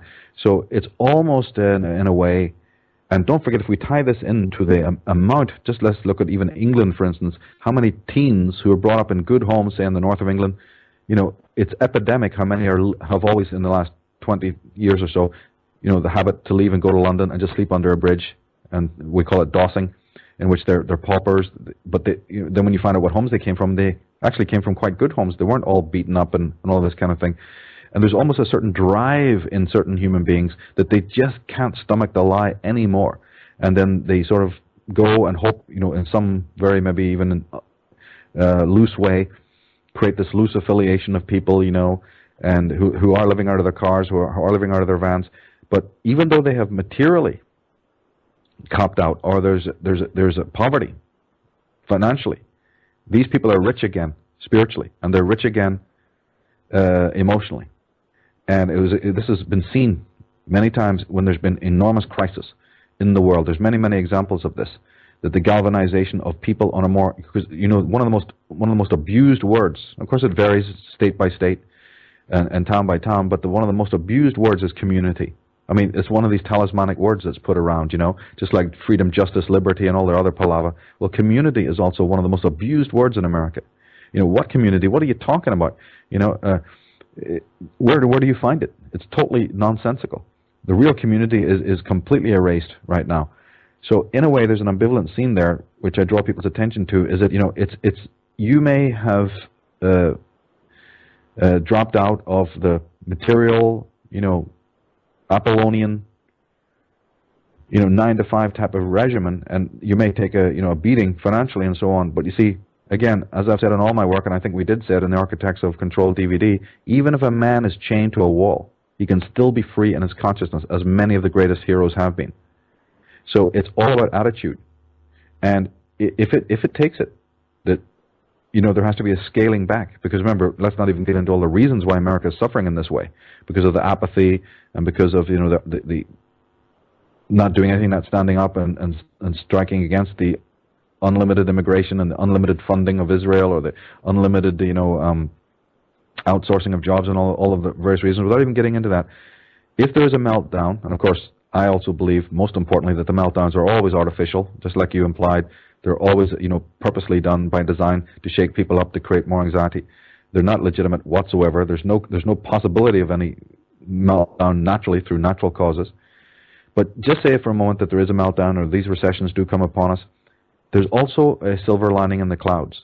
And if it takes it for people to have to lose their status in one instance in order to resurrect, you see, a true feeling of humanity, a true connection to nature, then so be it. In my book, I, I don't have the same relationship to death that most people do. I don't have the same relationship to loss, you see, and to sacrifice that a lot of people do.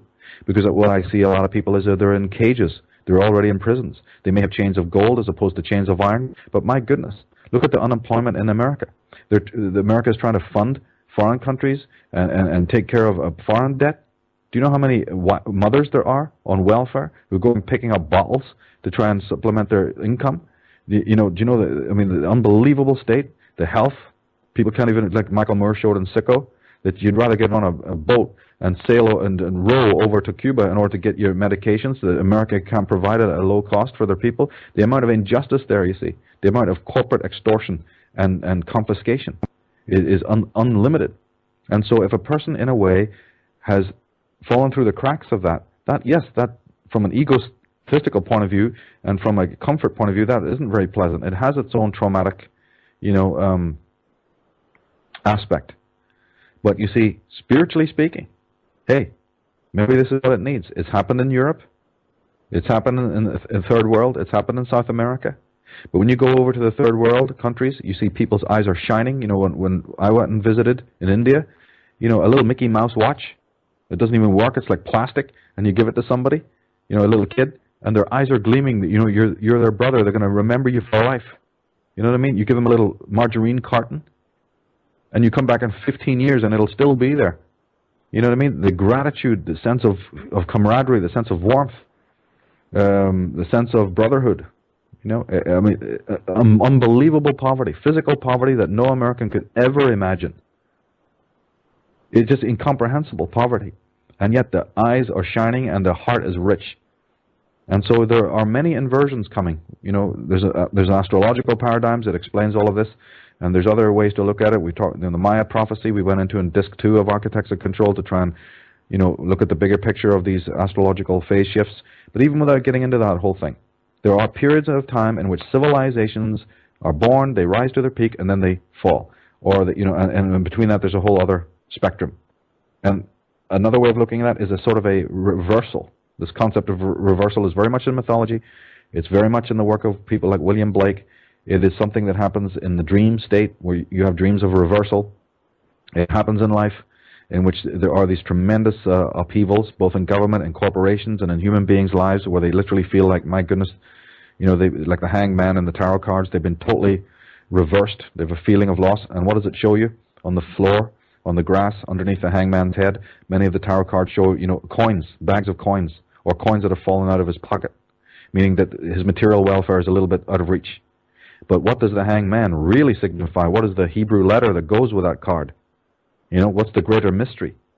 Uh, actually, specifically speaking, it's the it's the um, letter Nun, N-U-N, which always implied the ocean, you know, the waters, the dissolving waters, which come in, and we even had an uh, Henrik did a brilliant animation of the waters, you know, or maybe that clip was from a movie, I can't remember, in which the waters just come in and erase everything, you know, uh, that is known, and the waters, the rising of the waters, is both a symbol of the unconscious of man, which can easily overcome the ego and can easily overcome consciousness. It's also a symbol of renovation. It's also the ending. Uh, you'll find the symbol of the of the coming in of the water in so many um, poetries and so many uh, movies and so many fiction talking about the dissolution. It's also in mythology about the dissolving of one reality, see, and then finally the birth of another reality. So Nun, the hangman, uh, these are the, the symbolism behind that is that this is a positive thing. This is an oblation. It's like a baptism. Somebody has to be completely baptized and they have to die. They have to die to live. And so not just individuals go through this, but the point of the Architects of Control DVD, this first one, was to emphasize again and again that this also happens socially. These phase shifts are known to happen. We've not been told any of this in the Western system, in Western schools and in Western literature at all. But in the Vedic systems of India, which are, you know, came there from the West anyway, and in many other um, cosmo cosmogonies, for instance, the Maya, the North American Indians, the old Celtic stuff, you know, always talks about this uh, rising and then rising to a peak and then falling. Uh, very much based on the, you know, the Brahma, Vishnu, Shiva. Brahma being the created, creating energy of God. Uh, Vishnu being sort of a sustaining element of God, the, the protection and the sustainment of what is, and then the Shiva, Shiva energy, Shivaic energy, that is the bringing of that cycle to an end. Not destructive in the way that we've been programmed to think of destruction, but be constructive. Simply the winter cycle. Simply an idea that everything in order to be fresh and new must perish, must go through, you know, must uh, putrefy, die, and then be resurrected. This is such an incredible story about how this cycle works. And it happens within the ego of man, and it happens socially. And we're seeing mini cycles of it as well because it's a fractal. Remember, it's a, it's a hologram. What happens on one level of the fractal is seen up the fractal and down the fractal. So some of this melting down that you're seeing, um, and we'll continue to see as we come down to 2012, a lot of it has is, is positive. A lot of it, people should not get anxiety and traumatized about it. They should try to get with this, and they should try to understand that there is this sort of um, chastening element. There is this uh, purging, a purgation that takes place and that the people who are truly threatened by it are the ones who are, are simply accumulative. They're simply acquisitive, both spiritually and physically. They're not going to be able to understand and get with this vibe at all. They only know the yang, they don't know the yin. They only know the Venus, they don't know the Mars. Right? They only know the Sun, they don't know the Pluto. You know, they only know the, the, the tonal, they don't know the Nagual. So there's a whole uh, tug of war going on here. And people need to realize that there is a yin yang, and the, the, the, the, civilizations go this way. And so it's perfectly okay to be in tune with those. The ones who are not, well, they break because they, they try to stand too rigidly, too strongly, and then, of course, they'll snap. But um, as the ancient Egyptian priests always said, you know, there's been a thousand holocausts. There's been a thousand holocausts of fire and by water and by many other means. It's not something new. It's you know, it can happen, and it does happen. Unfortunately, Michael, we are out of time, believe it or not. But I mean, we, I mean, we can go another hour if you like, but we'll wrap it up here, and hopefully, we'll, we'll definitely, being that there's going to be another part to this series, we will definitely uh, try our best to bring you back. I know your schedule is extremely busy, and we certainly appreciate the time that you've given us in this program.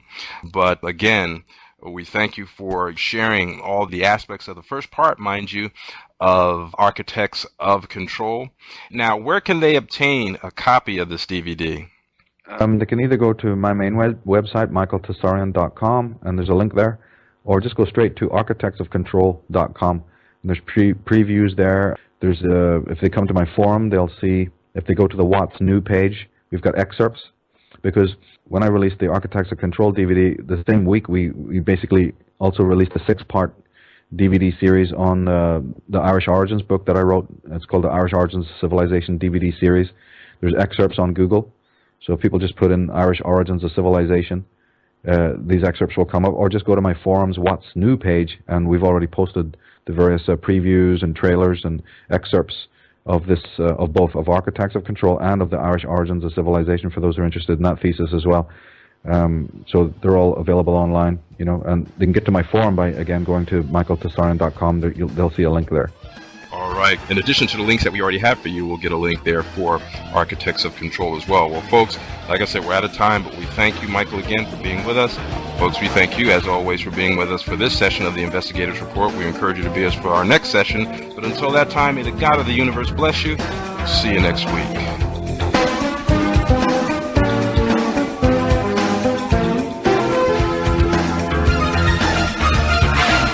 Listening to the Investigators Report, which is a regular feature of this station and is produced by Garinger Research and Investigation. For more information on this program and for upcoming programs, and to even listen to past programs in our archives, be sure to log on to our blog page at theinvestigatorsreport.blogspot.com. That address again is theinvestigatorsreport.blogspot.com.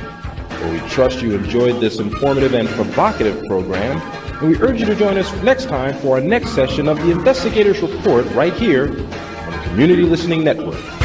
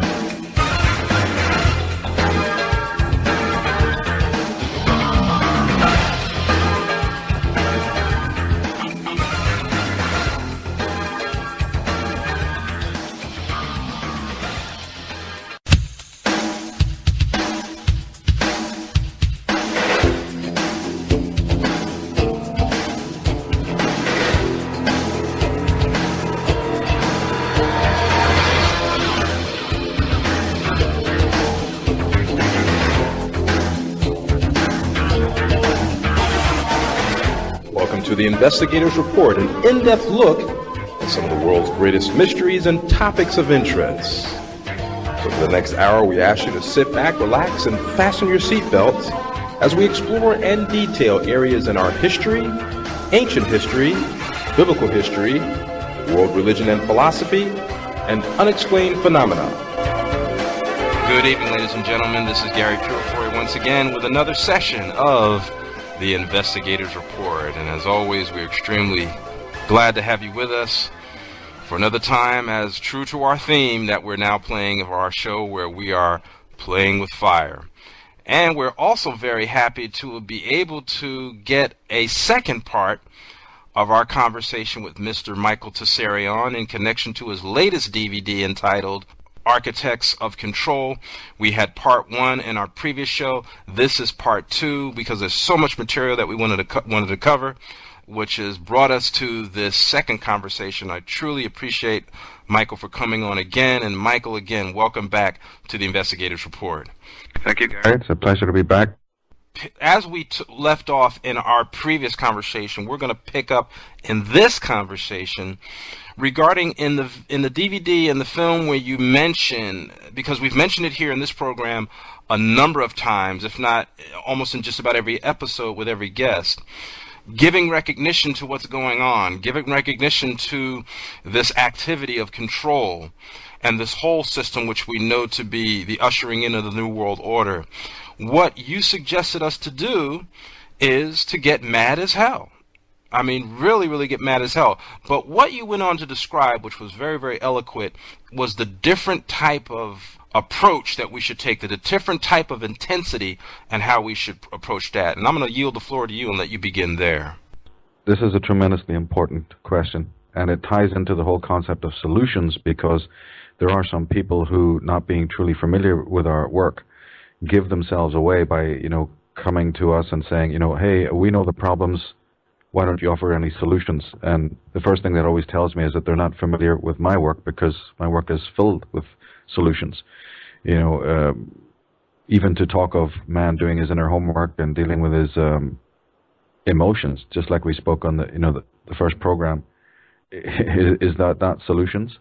Uh, even to talk about legal means uh, rather than political means of um, you know working towards uh, greater freedom and uh, mentioning you know, the, you know the breaking away from the federal government and the education uh, you know into these matters of how the whole federal systems are set up. I mean you know we have solutions. We've got, we, we're always mentioning solutions, but what you're asking specifically is about a uh, the difference between a reaction to what is taking place and a response to what is taking place. Then when you go a little deeper, you know, uh, you have this um, concept of anger. And a lot of people will talk about anger being a very negative emotion. You see, because again, as I insist in all my work, we've been told a pack of lies about all the emotions.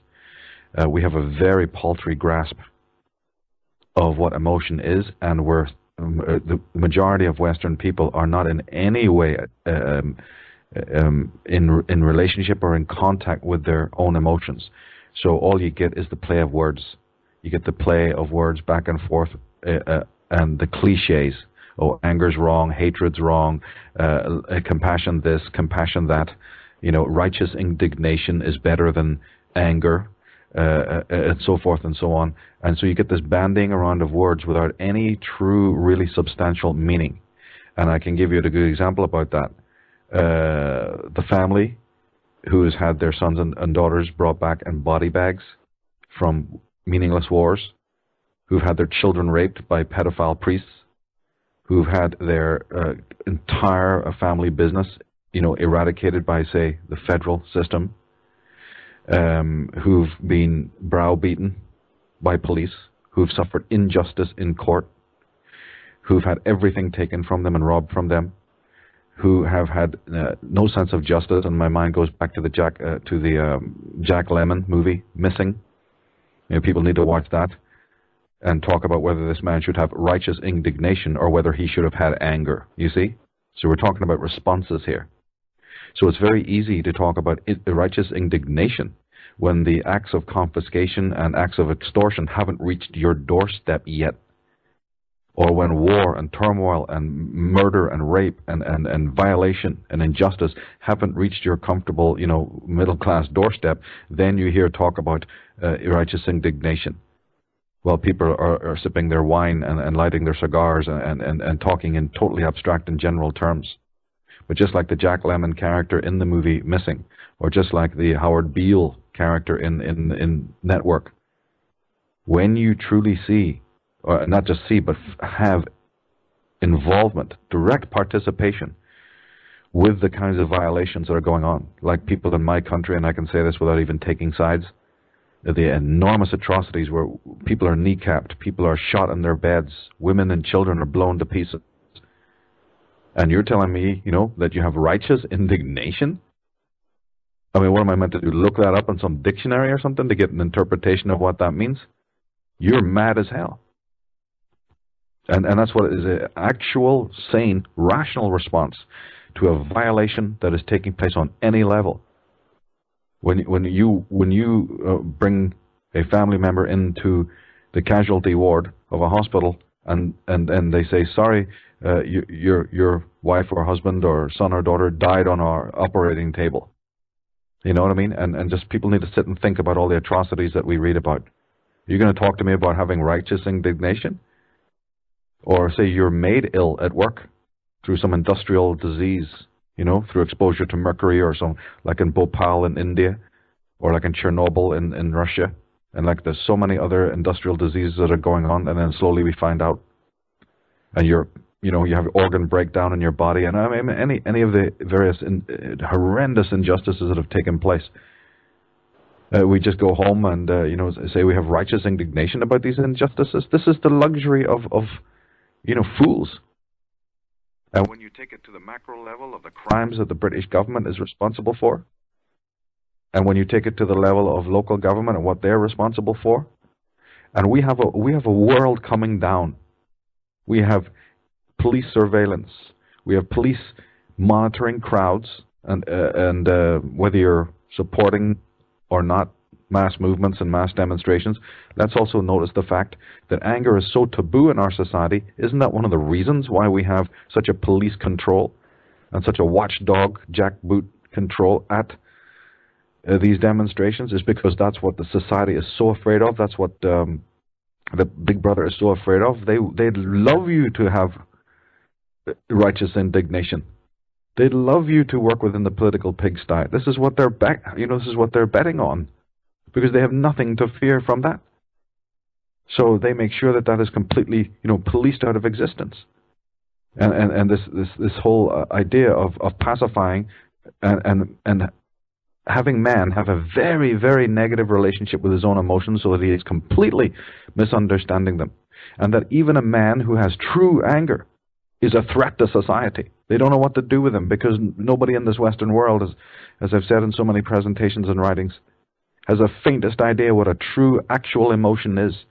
They're not in relationship with it. They can't express it. And if they do express it, everyone thinks of them as a complete and utter nut.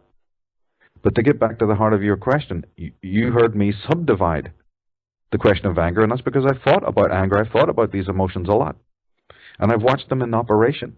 And I will say that when it comes to anger, yes, of course, there is, absolutely, there is a uh, dysfunctional acting out of anger.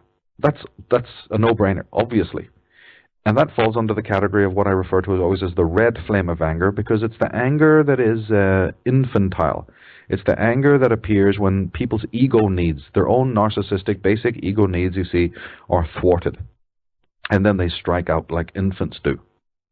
Obviously, that's not the anger that Michael Tsarion is addressing, you know, like somebody who's come to this, you know, five minutes ago. Obviously, that's not what I'm talking about when I'm speaking about the specific response that very few books and very few films have ever dealt with properly. Uh, and, and those who do are generally misunderstood. Just like when I'm talking about these things, where it's misunderstood.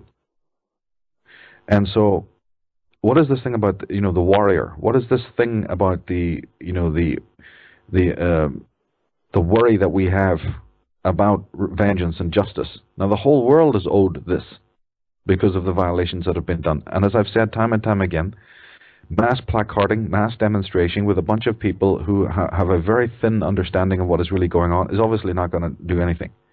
But a very conscientious, passionate, direct response from an educated group of people is is the absolutely most frightening thing to the establishment.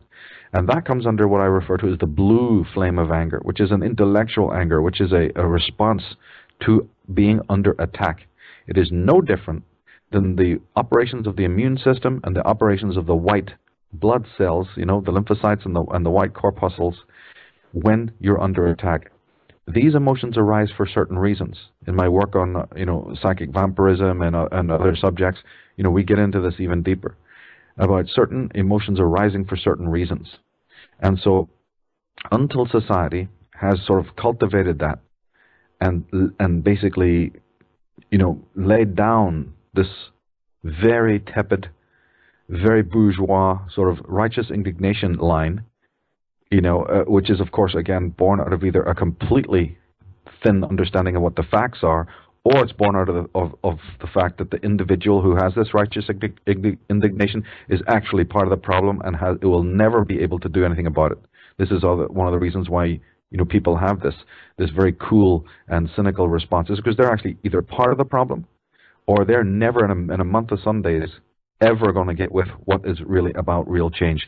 And if you examine these people's lives, as I've said many times, instead of finding the anger and the criticism and the passion, what you find is a tremendously wet, damp, cold um, uh, cynicism, a completely selfish, narcissistic cynicism, which you know uh, throws water on real action.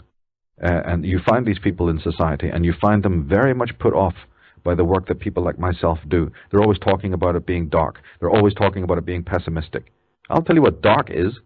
Dark is ignorance. In fact, many people have even, even philosophers have said that there is a correlation between darkness and ignorance. And believe me, those who speak against uh, and think what the work that people like myself is doing is somehow dark and spooky and weird uh, and, and, and a bit strange, these are individuals who are living themselves in a cloud of darkness, haven't the faintest idea what real change means. These are the very individuals who are uh, going and, and out of their misunderstandings, you know, voting in the worst tyrants possible and, and trying to sort of cop out of the real work that needs to be done. And you know, you don't find this in those people who've who've had true violation in their life, true injustice. You do not hear them talking in these terms, in these passionless terms. And again, I refer people to the movie Missing with Jack Lemmon. You know, go and get that movie and, and watch it and see uh, put yourself in that character's position. Or get out Brotherhood of the Bell. We have that movie. On, it's on Google and YouTube. Brotherhood of the Bell with Glenn Ford. You see, or V for Vendetta. Uh, uh and, and and look at these uh, the movies. What these scriptwriters are trying to tell you about the, this incredible subject, and it's all like we said in the first show. That's a good good question to open. You know what we're talking about in this particular interview is it is all again is articulated to man's own relationship psychologically with his own emotions. If he doesn't understand his own emotions, if he doesn't understand uh, why these emotions arise and what is emotion, and, and and how many levels there are of these different kinds of emotions, if he just believes what he's been told by the spin doctors, you know, then obviously he's never going to have the right tool for the right occasion. It's just as simple as that. Folks, you're listening to the Investigators Report. I'm Gary Purefoy with my very, very special guest, Mr. Michael Tsarion. This is our second part uh, discussion of his newest DVD entitled Architects of Control. And we were just mentioning about the differentiation from the red anger and blue anger, which should be our, our response in recognizing the right and true response to what is happening in our world today.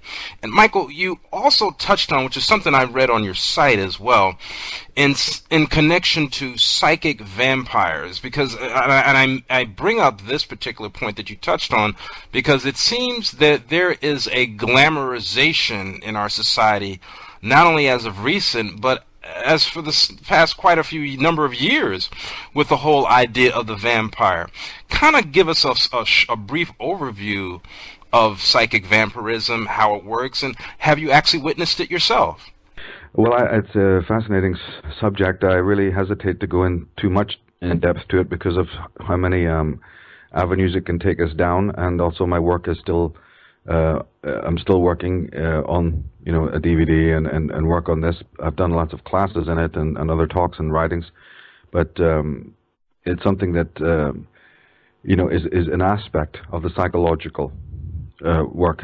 You know, uh, looking into basically all I can say in reference to what people might be familiar with what I've already done is that the, this is a situation in which um, um, it, it, it, is an, it arises out of the concept of the inauthentic self.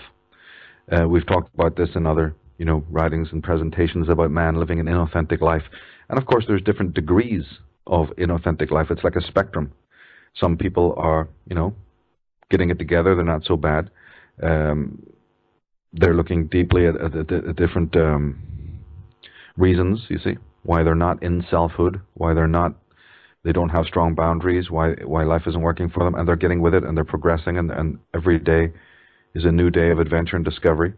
So they're not quite as bad, you know. They're looking for the authentic life, which is of course connected to a man's selfhood, the purpose and reason of why he's here. And then, as I've shown in my work on pathology and how it works with the conspiracy, you have the other end of the spectrum of the basically the self-murdered person. This is somebody who is who has no spirit at all, going not with a religious idea or interpretation of spirit, but with a psychological idea of spirit, which is that spirit is not something you're given at birth. It's not something you come into this world with.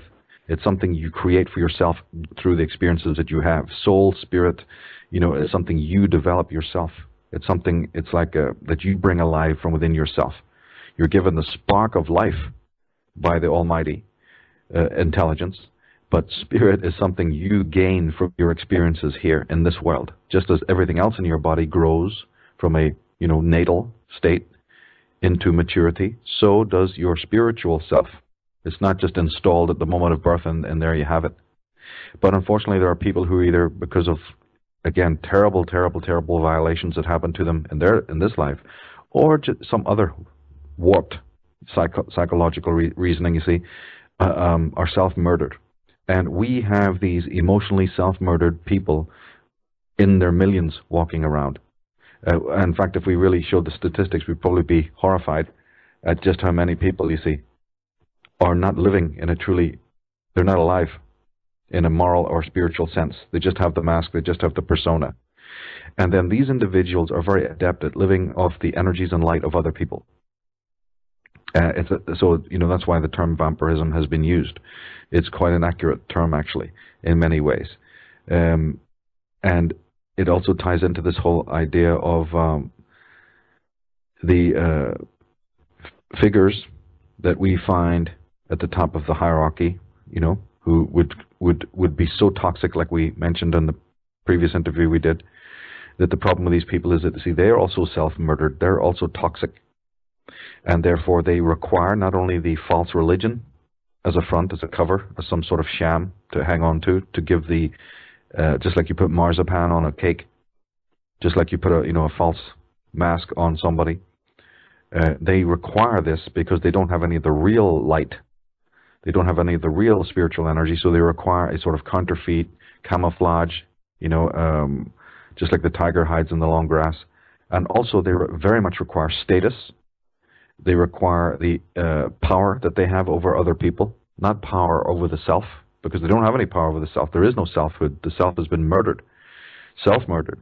These are deeply self-sadistic people, and therefore, you know, they require the outer trappings of control and, and power. And of course, you know, it goes thousands of years ago back to the Taoists and Taoists and, and and the great philosophers. They always spoke about that the man who has true power doesn't require any control over other people. So the very manic need for these people to set up these exploitatory edifices, as we said, corporations are psychopathic, meaning the controllers, the people who, who create all sorts of corporations, uh, I, I believe there's a great deal of psychopathy behind these different fraternal orders. Uh, maybe not the street level masonry, but certainly on the higher levels. Um, my goodness, if you study these or orders as much as I have, it goes without saying that there's a psychopathy there. You see, so it just like any corporation, just like any organization, and just like any individual who has great status, who who who absolutely, literally, will jump through hoops to have the world bestow physical awards physical medals, physical honors, um, and so on and so forth. You see, physical wealth, because they have no wealth within. So you also meet this on the more, let's say, street level, humble level of people walking around you, and of course you won't notice it. These are people, you know, you can't pull out a meter with a little, a nice little needle that will, you know, like some sort of, you know, tricorder out of Star Trek or something like that, where happily and beautifully and luckily you know, Mr. Spock will be able to go, watch out, Captain, psychic vampire loose. And everybody can have their, you know, um, boundaries up. Unfortunately, people are married to such individuals. People work beside them every day of their lives. People give birth to, to such creatures. Uh, people have them as neighbors. People have them as superiors. You know, and, and there is, unfortunately, there is no meter. And the only meter that you have is your own intuition and your own deductive abilities to up, to observe them very closely to find out, okay, is there, you know, is there something slightly different here? But of course, this is, this kind of knowledge you see is very absent in the world, And we're still at a sort of a spinner rack level of psychology when it comes to analyzing these kinds of people. Psychology does know about them to a degree, but it is very paltry. It's not in depth yet, not too much. And so there's a lot we need to know about this kind of, you know, person and how they might operate and how this kind of vampirism works on all of its different levels. And this is what, you know, education I'm committed to. Very fascinating subject. And as I said, we do have a meter. We, we do have the ability. These people will betray themselves, but we have to be observant of that fact. And in the study of the psychic vampire, we're actually studying humanity. Because as I said, it's deconstructive. Once you understand what a human being is not, you have a greater understanding of maybe what a human being is. By the, by the analysis of what it is not, all the various corrupt forms, you see, all the various counterfeit forms, uh, once those are analyzed and discarded, like we said in the you know the previous interview, once you've eliminated the untrue, you know you'll be left with a, a sense of the true. And this is essential in some of these studies that uh, have to do with the inauthentic life, with the systems of control, um, tying in exactly to what we said last time about the inability of a psychopath to see hierarchy. Well, you see, the psychopath will simply not see it. So no matter where they look, they will see hierarchy. And that is already, and the fact that they're adamant about it is the sign of their dementia. So it's just like a person who's got Parkinson's. You know, it's it's no point expecting them to be able to, you know, hold the knife and fork. Unfortunately, the body functions just don't allow for that. So in exactly the same way as a physical ailment will preclude somebody from climbing the stairs or cooking a meal, you know, or or or, or bathing themselves. So in exactly the same way as a mental disease is the same sort of you know hindrance. It's just not possible. You know, for a, a person with with one leg, you know, to to you know, be the be beat the four minute mile. It's just not possible. So in a physical disability, we understand it, but with a mental disability, we don't understand it. But we need to start understanding that people with that kind of a disability are not going to be clear and deep in their understanding of the nature of the universe. It's simply not possible. Their understanding of life, their projections upon other people, their understandings of other people's motives, their understanding of how the systems of the world work are going to be deeply flawed. These are not rational people, and I don't care how many university degrees they happen to have. That has no bearing upon the facts at all. If a person is demented, they can still be intelligent enough to jump through hoops to get some worldly awards. In fact, this is what you often find with people who are megalomaniacs. They do possess enough skill to be able to, you know, uh, manipulate people and to go along to get along in the school situation or maybe win awards politically, you see, so that they end up getting power because these people want power more than any other thing.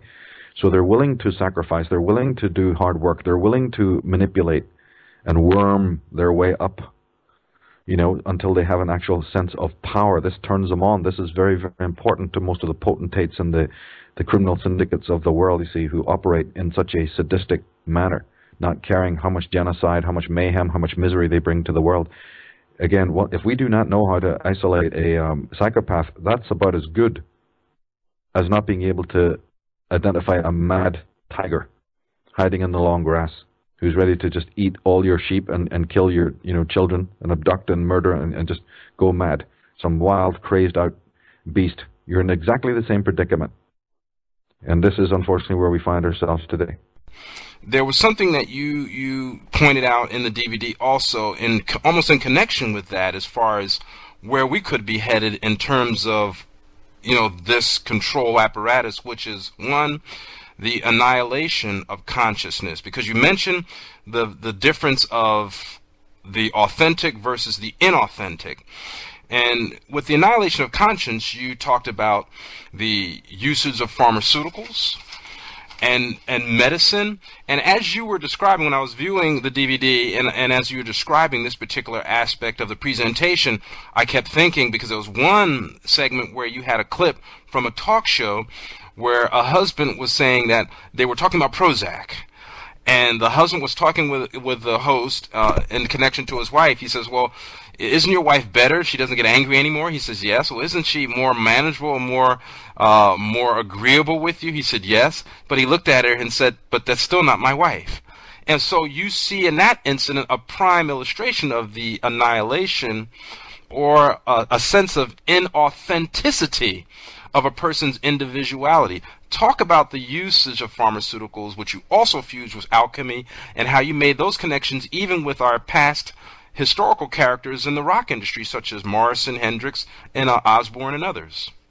Well, yes, I, I, I remember that scene, and uh, I must say it's one of the most moving scenes both me and Henrik and anyone that we've sat with and watched um, the DVD through, both uh, mechanically in order to you know make the the show, and also later as uh, just uh, sitting and watching it objectively.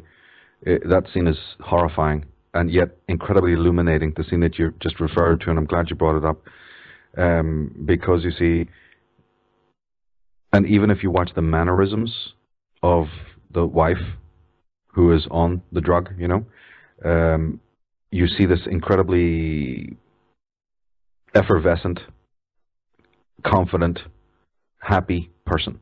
Yet the husband, you know, is thinking that where's where's the real wife, you know?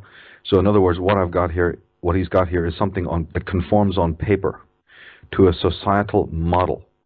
This model, which is the theme of our work in the Architects of Control, where did that model come from? Who has contrived to create this societal model of what is normal? Is it the schools? Is it how how they have you know uh, set that up? And is it the media in which they've given us these models? And you're quite right. We'll get to the idea of who these rock star models are and how that's all contrived as well. And not all, but a, a great deal of it being contrived. But yes, is there something about the fact that we now are living in this simulacra, becoming more and more artificial, having Big Brother dictate who and what we can be, what we have in our relationship to our emotions, and our relationships to other people, and the political correctness that's all ab- around, which takes away our own common sense? All of these factors, you see, that move us towards this sort of perfect man, this perfect uh, new man concept. And then if you fit that model, he or she uh, uh, fits that model on paper, and all aspects of true individuality, all aspects of true imaginative um, expression, unless of course it's commercially viable, uh, are erased and eroded, and you and you fit this nice little prepackaged, uh, basically artificial model, then you're considered normal. And of course, let's not even get into the whole thing of this horrendous, you know, concept of the modern world in which it's fix it, it's broken, fix it, and meaning that you know you fix it with pharmaceuticals, you fix it with this uh, superficial topical stuff without going to the root of why all these maladies arise, all of this. But even if you if you fit this model on paper, then you're considered normal. But as many of the, the post-Freudians like Arno Gruen and other psychologists have shown, especially R.D. Laing and Wilhelm Reich, uh, so many of these people have shown, even Freud himself showed, that look, if society is abnormal, if society is neurotic, um, if society is uh, violent and, and ab- abnormal, or by, by your conforming to these models, then aren't you conforming to an abnormal model? And is that why we have abnormal people, abnormal emotional people, abnormal intellectual people, abnormally morally walking around in the world? And religion has is, is definitely having a hard time trying to then pick up the pieces and make sure that people remain within a moral framework. And of course, that gets weaker and weaker and weaker all the time. Or religion has to become even more and more, you see, uh, sort of uh, in its own way, rigid and uncompromising in order to do something about this ter- tremendous uh, falling off, you see. So one thing affects the other, you see, it's all part of a fractal. You can't affect one bead on the thread without, you know, affecting other, other, other beads. So uh, the ship of state becomes utterly chaotic. Everything's upside down, you know, so it becomes like Alice in Wonderland. So in that scene, that's what you got. That you you had a person who was running away from her emotions. She was definitely not going to look at them for whatever reasons, because of her own past or because of her own relationships, and mostly it is to do with the relationship with the self. The person starts suffering tremendous anxiety.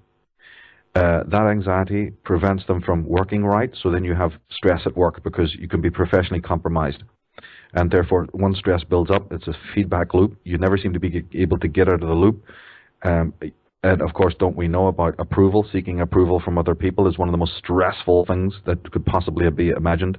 Living up to the false models that society is demanding. So before we even fail to live up to it, which is one syndrome of, of you know, problematics, we're even trying to live up to it, which is already the first problem. that you, you even uh, spend your whole life in comparison and, and trying to live up to these unbelievable, you know, fake models that people are putting up there for us in regards of professionalism and the status and looks. I mean, all the way down the line, they're they're waving this stuff in front of us, and then the more pernicious result is that when we find that we can't live up to these, we don't say, "Well, that that lets me out. Uh, I'm free then. I don't need to be doing this. I'll just be as I am."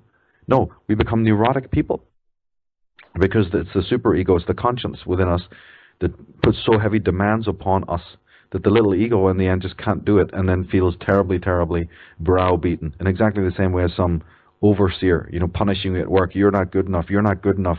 You're not good enough, or some sort of father figure or some very punitive voice. We all carry that voice around in our heads. And so after a lifetime of that kind of, you know, um, punishing voice within our mind, which again is technically our conscience, uh, and the sense of guilt that we live under, we can't we can't handle it. So there's a break. The, the human being becomes neurotic, and then if you're neurotic, you can't function in society. So society, knowing this, knowing that more and more people are becoming neurotic, it's not just something of the last ten years; it's many decades old now. They then prescribe these pills. That's what they are. They're just the happy drug manufacturers. They are the you know the the harlequins, the Pied Pipers who come along to to to fix you from the outside. But what this does, of course, is it might make you conform to a certain model. It might bring you so far out into the surface of yourself that you know you're totally estranged now from your unconscious. You're estranged from who you are as a true human being. You've completely lost your purpose. You're totally a conformist. And only the closest people around you are going to notice that you're hollow and that there's something missing. And that is, again, a definition of the self murdered person. But their satori, their bliss, comes from the fact that now they are the perfect worker. Now they are the perfect um, robot. Now they are the perfect, you see, uh, participant. Um, the perfect slave, the perfect um, number, you know, like uh, Patrick McGoohan showed in The Prisoner. You know, you have now learned to conform.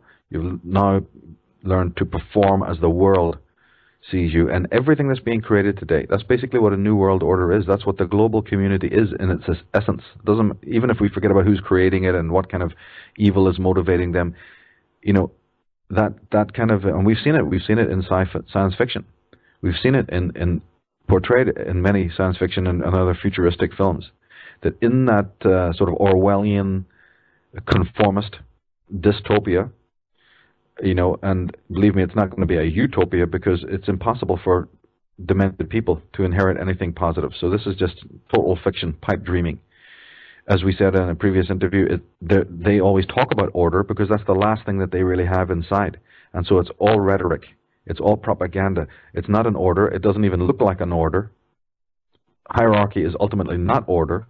Hierarchy is a violation of the true order. But if you don't know that the true order exists, and if you've never happened to study hierarchy and you don't know how the nature really functions, well, then you're going to be so conditioned by what man has created, what the scientists are saying, and all these ancient, useless models of the universe and of how we participate, that of course you're going to see hierarchy there because that's, you know, it's like Vernon Howard, the American uh, philosopher, he said, the man who does not understand what it means to be under psychic hypnosis is already under it and that is an extremely profound statement, and, and it solves, you know, what we're t- it solves. It makes a lot of sense when you look around the world. Then what you were talking about is the idea that the society, in order to give us this conformity, are very adept at throwing up the people, the various people's champions. And in the DVD, we didn't have time to explore them all, but certainly the politicians, and, and then we also explored in the pop culture. And the pop culture is very important because that also deals with the youth, and the youth are very impressionable. The youth don't want conformity, of course. This is just because their, their energies are over the top. So they are looking for rebellion. They're looking for iconoclasm. And therefore, it's very vital that the society, the controllers, put up false models of that. Because the last thing they really want is a true revolutionary, a true, uh, you know, Malcolm X type of person who's going to totally go against the system and really try to do some fundamental changes. That's the, that is the last thing that they want. And they've had people like that rise up and they've known the danger that it can uh, potentially that can have, and therefore they put their own Pied Pipers up there with the image, the fashion of being radical, rebellious, and different. Five minutes later, they're up at Buckingham Palace, you know, at Prince Charles's uh, birthday party, or they're down on their blinking knees. Uh, we always already talked about how it's reprehensible for an American to to do that, but even leaving that aside, uh, you'll see even find these pop culture people. One minute with uh, their designer, you know, beards, and their long straggly hair outside uh, 10 Downing Street, browbeating the Queen or browbeating, you know, the Prime Ministers, and the next minute they're receiving the highest awards of the land from those kinds of people. Is there something wrong with this picture?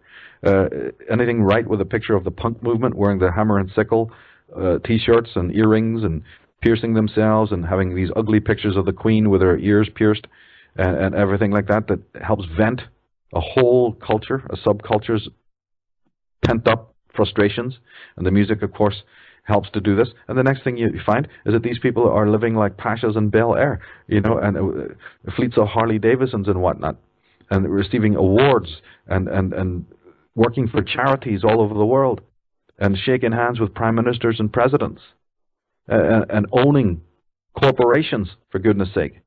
I mean, does anybody ever want to wake up and find out what on earth is going on here? Is this, this seems to happen as a matter of course and that even other whistleblowers from within the music business who come out and tell you what's going on, you don't hear it, you don't believe it. So we've got something off here. And it's very important then to look at all the different ways in which this particular cult of Dionysus, because again, this is not a new thing, this is a very old thing. You, you not only have the king and the heads of state, but you've got the jester. And you've got the person who's the entertainer. And you've got the person who, you know, uh, the, the sophistry, the sophists who go out there, uh, and because the people are, are, you know, not sophisticated, you have the dumb show. This is the propaganda of the ancient world in which the minstrels and the bards and even the uh, the plays were put on to sort of mimic what was going on in the court. Well, that's what you have today. They know you're not going to get it intellectually. They know nobody reads, uh, so they insinuate the media and certain popular figures with this information that they want to have disseminated. And the expertise you see of MTV and yes, of PBS, uh, again, uh, we were just talking earlier about this righteous indignation. Well, that's where you need to go when you have righteous indignation. Just watch, just watch PBS. You know, then you'll be very happy. You'll be in your element.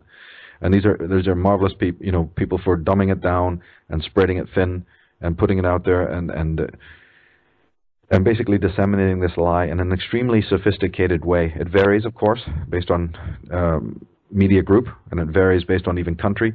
But that's what it is. It's the old Sergei Eisenstein, Vladimir Lenin, you know, uh, Soviet uh, understanding of use the media, use the people's champions um, uh, to uh, dumb people down. And this is this is the kind of thing that you you have going all over the world. There's there's been many movies that have brought this out as well about how this particular game works. Another thing that you pointed out, and just to kind of make a comparison or an example of what you just stated in terms of the contradictions of these rock figures who engage in these charities, like, for example, Bob Geldof.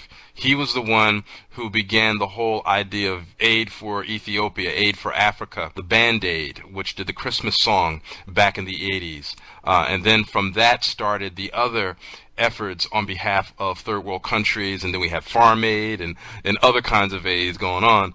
But interestingly enough, Geldof was the spearhead of that project of aiding Ethiopia because Great Britain was the country that raided Africa and was somewhat responsible for their plundering. But yet we see him in your DVD, like you said, getting an, an award and basically yucking it up with the Queen. I mean, kind of touch on that a little bit. Well, that's right. These people, um, we have to be cautious uh, and a uh, bit on alert when we see these people who are meant to be the people's champions, one minute talking about revolution and one minute talking about the crimes of government, and then the next thing you know, they're owning corporations, they're given status, they're either up at Buckingham Palace, you know, getting knighthoods, some of them quite elevated knighthoods, um, and it's not just awards for great talent or great services to the arts or whatever, you know, which is sometimes nice to receive or whatever. We're talking about, you know, a bit of a dichotomy here that these are individuals who's like the Pied Piper. They take you on a long journey, um, around the block and up the, through the fields, and everyone thinking, yeah, these guys, you know, they mean business. We're going to see some real change here. They're going to get into the dirty, dirty little secrets and dirty big secrets of, of government. That we're going to see real change. And the next thing you know, they're walking straight up to the houses of the same oligarchs, the same aristocrats, to receive these awards. People only need to look at the guest list at you know Prince Charles's last birthday. I think it was last November. Uh, uh, to see the kinds of how it's sprinkled with all of these different, you know, uh, pop stars and and uh, personalities. They're very well known in the mainstream. And I've always, from time of back in the 70s, late 70s and 80s, had questions about these people and about their allegiances because I didn't see any true rebellion or true iconoclasm about them at all. Um, now, of course, as I said, that doesn't mean that everyone who goes to get an award from the Queen is in, is in some way complicit. And it certainly doesn't mean that everyone in the rock business who just happens to wear black or have a bit of a dark image is also, you know, a true Luciferian or whatever. So one has to take every individual case as it comes. But over the years, when we see the A list of these people and how closely affiliated they are with the oligarchy of England, I've certainly got questions there. I'm really interested to find out why that is. People like Sean Connery, for instance, you know, who who has been given a host of very illustrious awards by the French government. And, uh, you know, one wonders why. Is there some sort of Knights Templar connection there? Is he connected to old Templar families? Is there something behind the scenes that we don't know about? Where all of these incredible honors are given, and now we have people like Angela Jolie, you know, being given all of these uh, positions of authority within the United Nations. Again, people's champions. They're put in front of us originally uh, to get our allegiance to get the young people to give them allegiance, and then the next minute they're around they're shaking hands with the with the worst, you know, syndicate murderers, these top politicians, and and kowtowing, and uh, looking for you know status and authority within those circles. This to me is a highly spurious and very very dodgy, and it, it, it sometimes makes my blood boil to see it because I know it's so fake. Uh, these are people, you know, if they knew the histories of the world, if they knew what these criminal syndicates were doing, they would never go near them. And, and, and I've always said in my work, it's reprehensible for any American who calls himself an American to do it. You know what I mean? It's just it's outrageous that this would happen. And you have many dignitaries from Giuliani to Bush to Clinton. You know, to, there's a long line of people. Schwarzkopf, Colin Powell. There's a long list of people who've been given awards by the royal family, and that to me is is tantamount to treason, actually in an American context, and it's little better. It's a little better in, in any other way. And you're right. These these individuals uh, suddenly own corporations. I mean, one minute these punk, the punk movement or other rock personalities are wearing hammer and sickle talking about humanity and free this, free that. We're behind the ANC. We're behind the IRA. We're behind the Native American Indian movements. We're for peace and love and granola. And the next thing, they're, they're, they themselves own vast corporations, are seen getting knighthoods from the Queen and, and sitting on the boards of big giant corporations. You see, I mean, wait, wait a minute. Is there something wrong with this picture? In my in my reading of it, there there is. And Bob Geldof especially is a very very to me dark character. There's been murders around him and there's been campaigns of cover-up to hide his complicity. There's there's scandal, and I, his wife was murdered. Uh, he's connected to the um, death of uh, Michael Hutchence from INXS, and there's a smokescreen, a big cover-up to cover up his complicity, and God knows what other seedy things he's involved in. He's a most loathsome character. Actually, comes out of Canada. Actually, uh, he's only partly Irish and these bonos and people like that, you know, I've got big questions about who they are and the kind of imagery and symbolism they were using even in the earliest days, uh, groomed, initiated, because remember they also have to prove themselves as well, so they're they're put through a certain uh, level of uh, initiation, in exactly the way movies like Brotherhood of the Bell and other movies show you. And how these people's champions are used, let's turn to the movie even License to Kill, one of the James Bond movies. Those movies, I, I believe, are whistleblowing movies even though they've got a lot of preposterous elements to those films. If people watch them with educated eyes, especially go to License to Kill with Timothy Dalton, and you have the Wayne, uh, uh, uh, Wayne Newton plays an interesting character in that movie where he is a, a religious evangelist, sort of a, a people's champion character, you know, and they show how he's being used to manipulate people to give allegiance and how to give money and donate you see, and how these corporate criminals and these mafioso types use a public face. Now, we know that this public face has been used, you know, even the Dirty Harry movies have brought this out. There's been so many movies have gone into this, how they, there'll be a public front Uh, the police know this. The, the, the police authorities know that there's criminal conspiracies and that front men are used. And it's no different with the Dionysian cult. It's no different with these people, you know, and we have to have serious questions. Because the last thing that the system wants is for a true rebellious iconoclast, somebody like a Malcolm X, to come out with charisma, you see, to turn people on to something different, to investigate things, to potentially uh, very much endanger the status quo. They know that this has happened in times past. They know it can happen again. They know that there are truly rebellious rock bands out there and truly rebellious characters who deeply care about the injustices that are going on, and they do expose it in their music. So the last thing they want is for somebody like that to really stand up, you see. So they try to compromise those bands so that they don't make it, or that the controversy destroys them, or drugs, you see, destroy them. Um, this is what uh, Alex Constantine, in his book Covert War Against Rock, when he shows about the death of Jimi Hendrix and the death of Brian Jones and Jim Morrison and also Bob Marley, you see, uh, these are very likely to be assassinations uh, in which these rebellious characters, because they know that uh, Jimi Hendrix, for instance, was a big supporter of the Black Panthers and Black freedom in America, and this irritated, you see, the uh, the special forces and the uh, different uh, uh, FBI movements and the counterintelligence groups in America. Same with Bob Marley. He was a thorn in their side, you see. They don't want any minority person from the backwoods. They don't want anybody from the gutter climbing out with an incredible charisma, with an incredibly God-inspired, you know, energy about them, with a tremendous talent. These like solar children. And they want to co-opt them. They want to co-opt, they want to co-opt those people so that they can be used as Pied Pipers. And when they're approached with all the money and the women and the and the gold and the fame, and there are certain men like the Jimi Hendrixes of the world go, well, you can shove that where the sun don't shine because I'm not going to buy it. That then makes these controllers mad as hell, and they used to respond by even campaign of assassination. This is what we go into in the DVD, and it, I believe it very much was in the case of uh, Jim Morrison, Brian Jones, uh, you know, Bob Marley, and Jimi Hendrix, and there's a lot of other people as well that uh, they do this to. And also, then on the other side, don't forget that when you do, when you are a Bono and you are Geldof and, you, and you're rubbing your hands with glee, that now you can have you know diamond uh, diamonds in your boots, as they say, and you can have all of these trappings.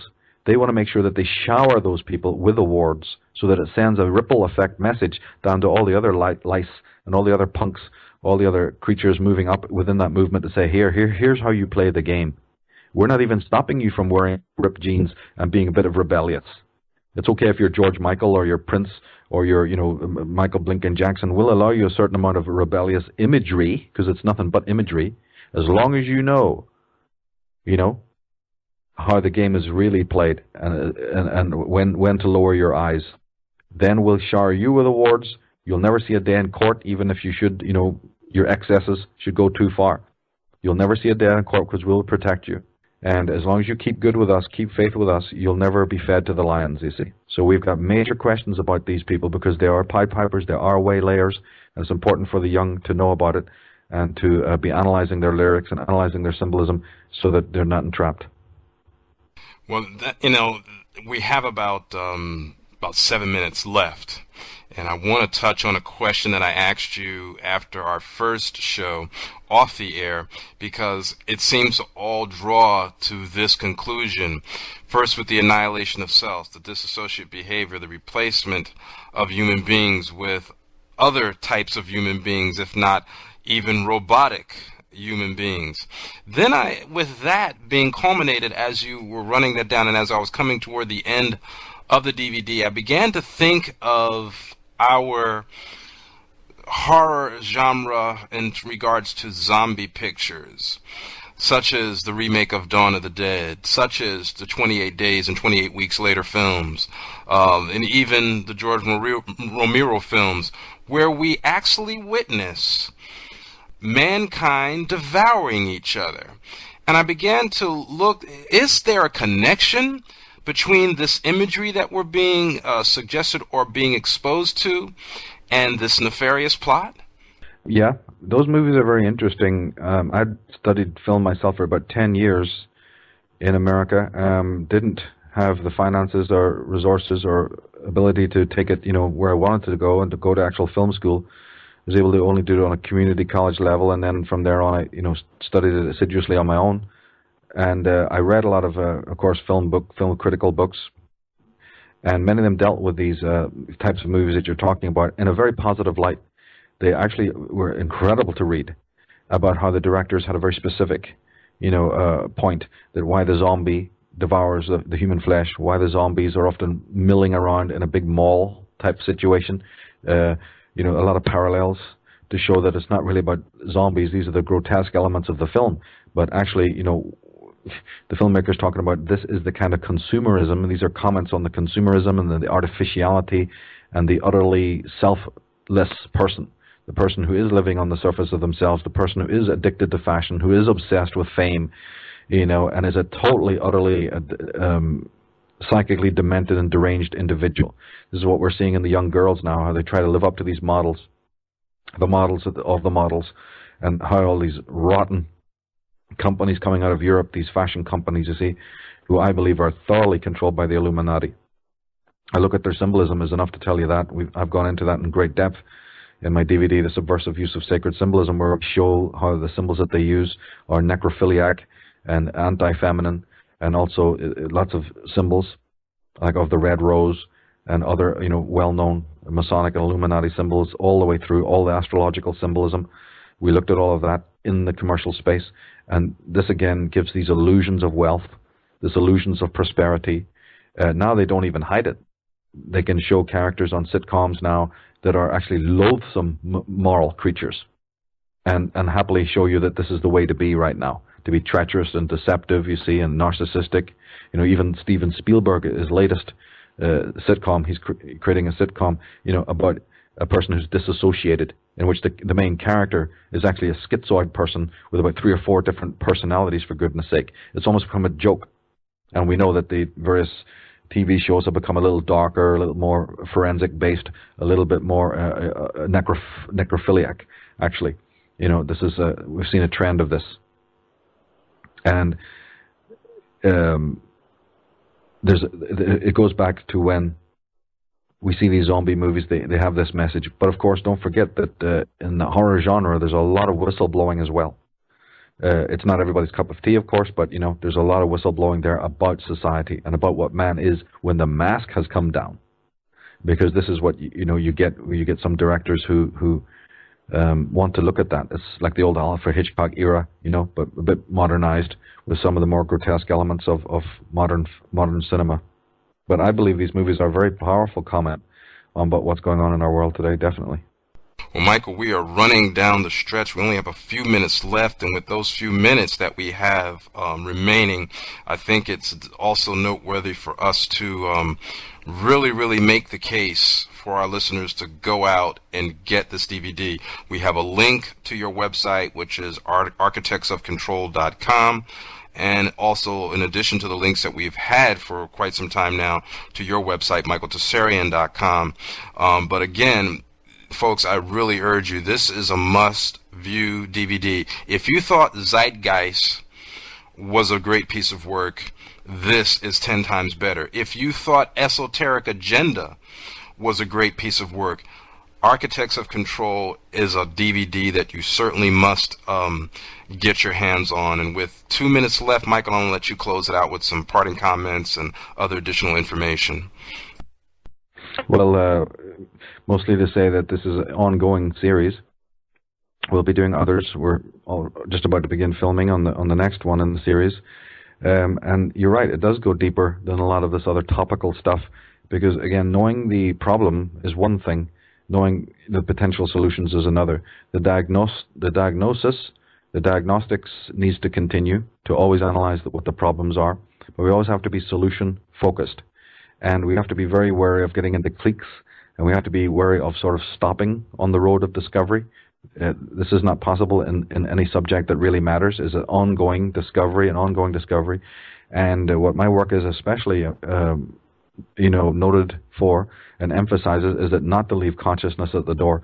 These things that are happening in the world, the phenomena are simply not just economic. They're not just uh, social based. They're not just uh, you know political based. The, we have to understand what the connections are to psychology and also to pathology. And again, to emphasize that you know we're not Luddites. We're not against technology. We're not we're not against TV. We're not about success. We're, we're not about against any of this stuff. It's just that that kind of power in the wrong hands is what we're against, and therefore, you know, like anything, like any subject needs to be diagnosed properly, and uh, that that requires a lot of scope. You can't just focus on one particular area. So the more eclectic we remain, I think the better. And, and people need to open their minds, use their synapses. You know, uh, I believe in the underlying intelligence of people that they they can handle it they can handle all of this stuff and get savvy with it all and, and go from there. It's a fascinating study. It should be always seen as an adventure without panic, without any type of pessimism, and without any type of anxiety or fear, because that's exactly what the, is the mind killer, and it's exactly what Big Brother wants us to be in that state. You know, we, they, they do not want us to be in psychic immunity. They want us to be in a total state of anxiety. And and this is what people need to very much watch out for. This is a journey of discovery. It's what our life is all about. And there should never be a trace of fear or pessimism or, or doubt at all. There should be plenty of skepticism when it comes to the content, you know, because we're not professing ourselves to be right or anything like that.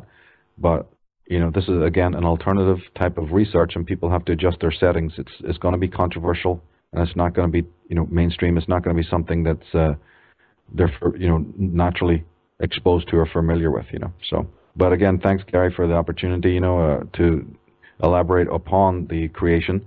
We've had a lot of questions from people, so it's it's great to have the the time to go into depth into some of the areas of the making of the DVD series. I really appreciate that. And we certainly appreciate you, as always, coming on the show. And like I said, I think to, to check in with you once a year is certainly worth that time of waiting because when those months go by, there's always some great projects that you engage in, um, in your interviews, in your seminars, your talks, uh, your DVDs, and many things. So again, I urge the listeners, please get your hands on this DVD. There's also some special features in the DVD where Michael is interviewed discussing the making of the film as well, in terms of the things we discussed here on the show. Well, again, Michael, we thank you for being with us and.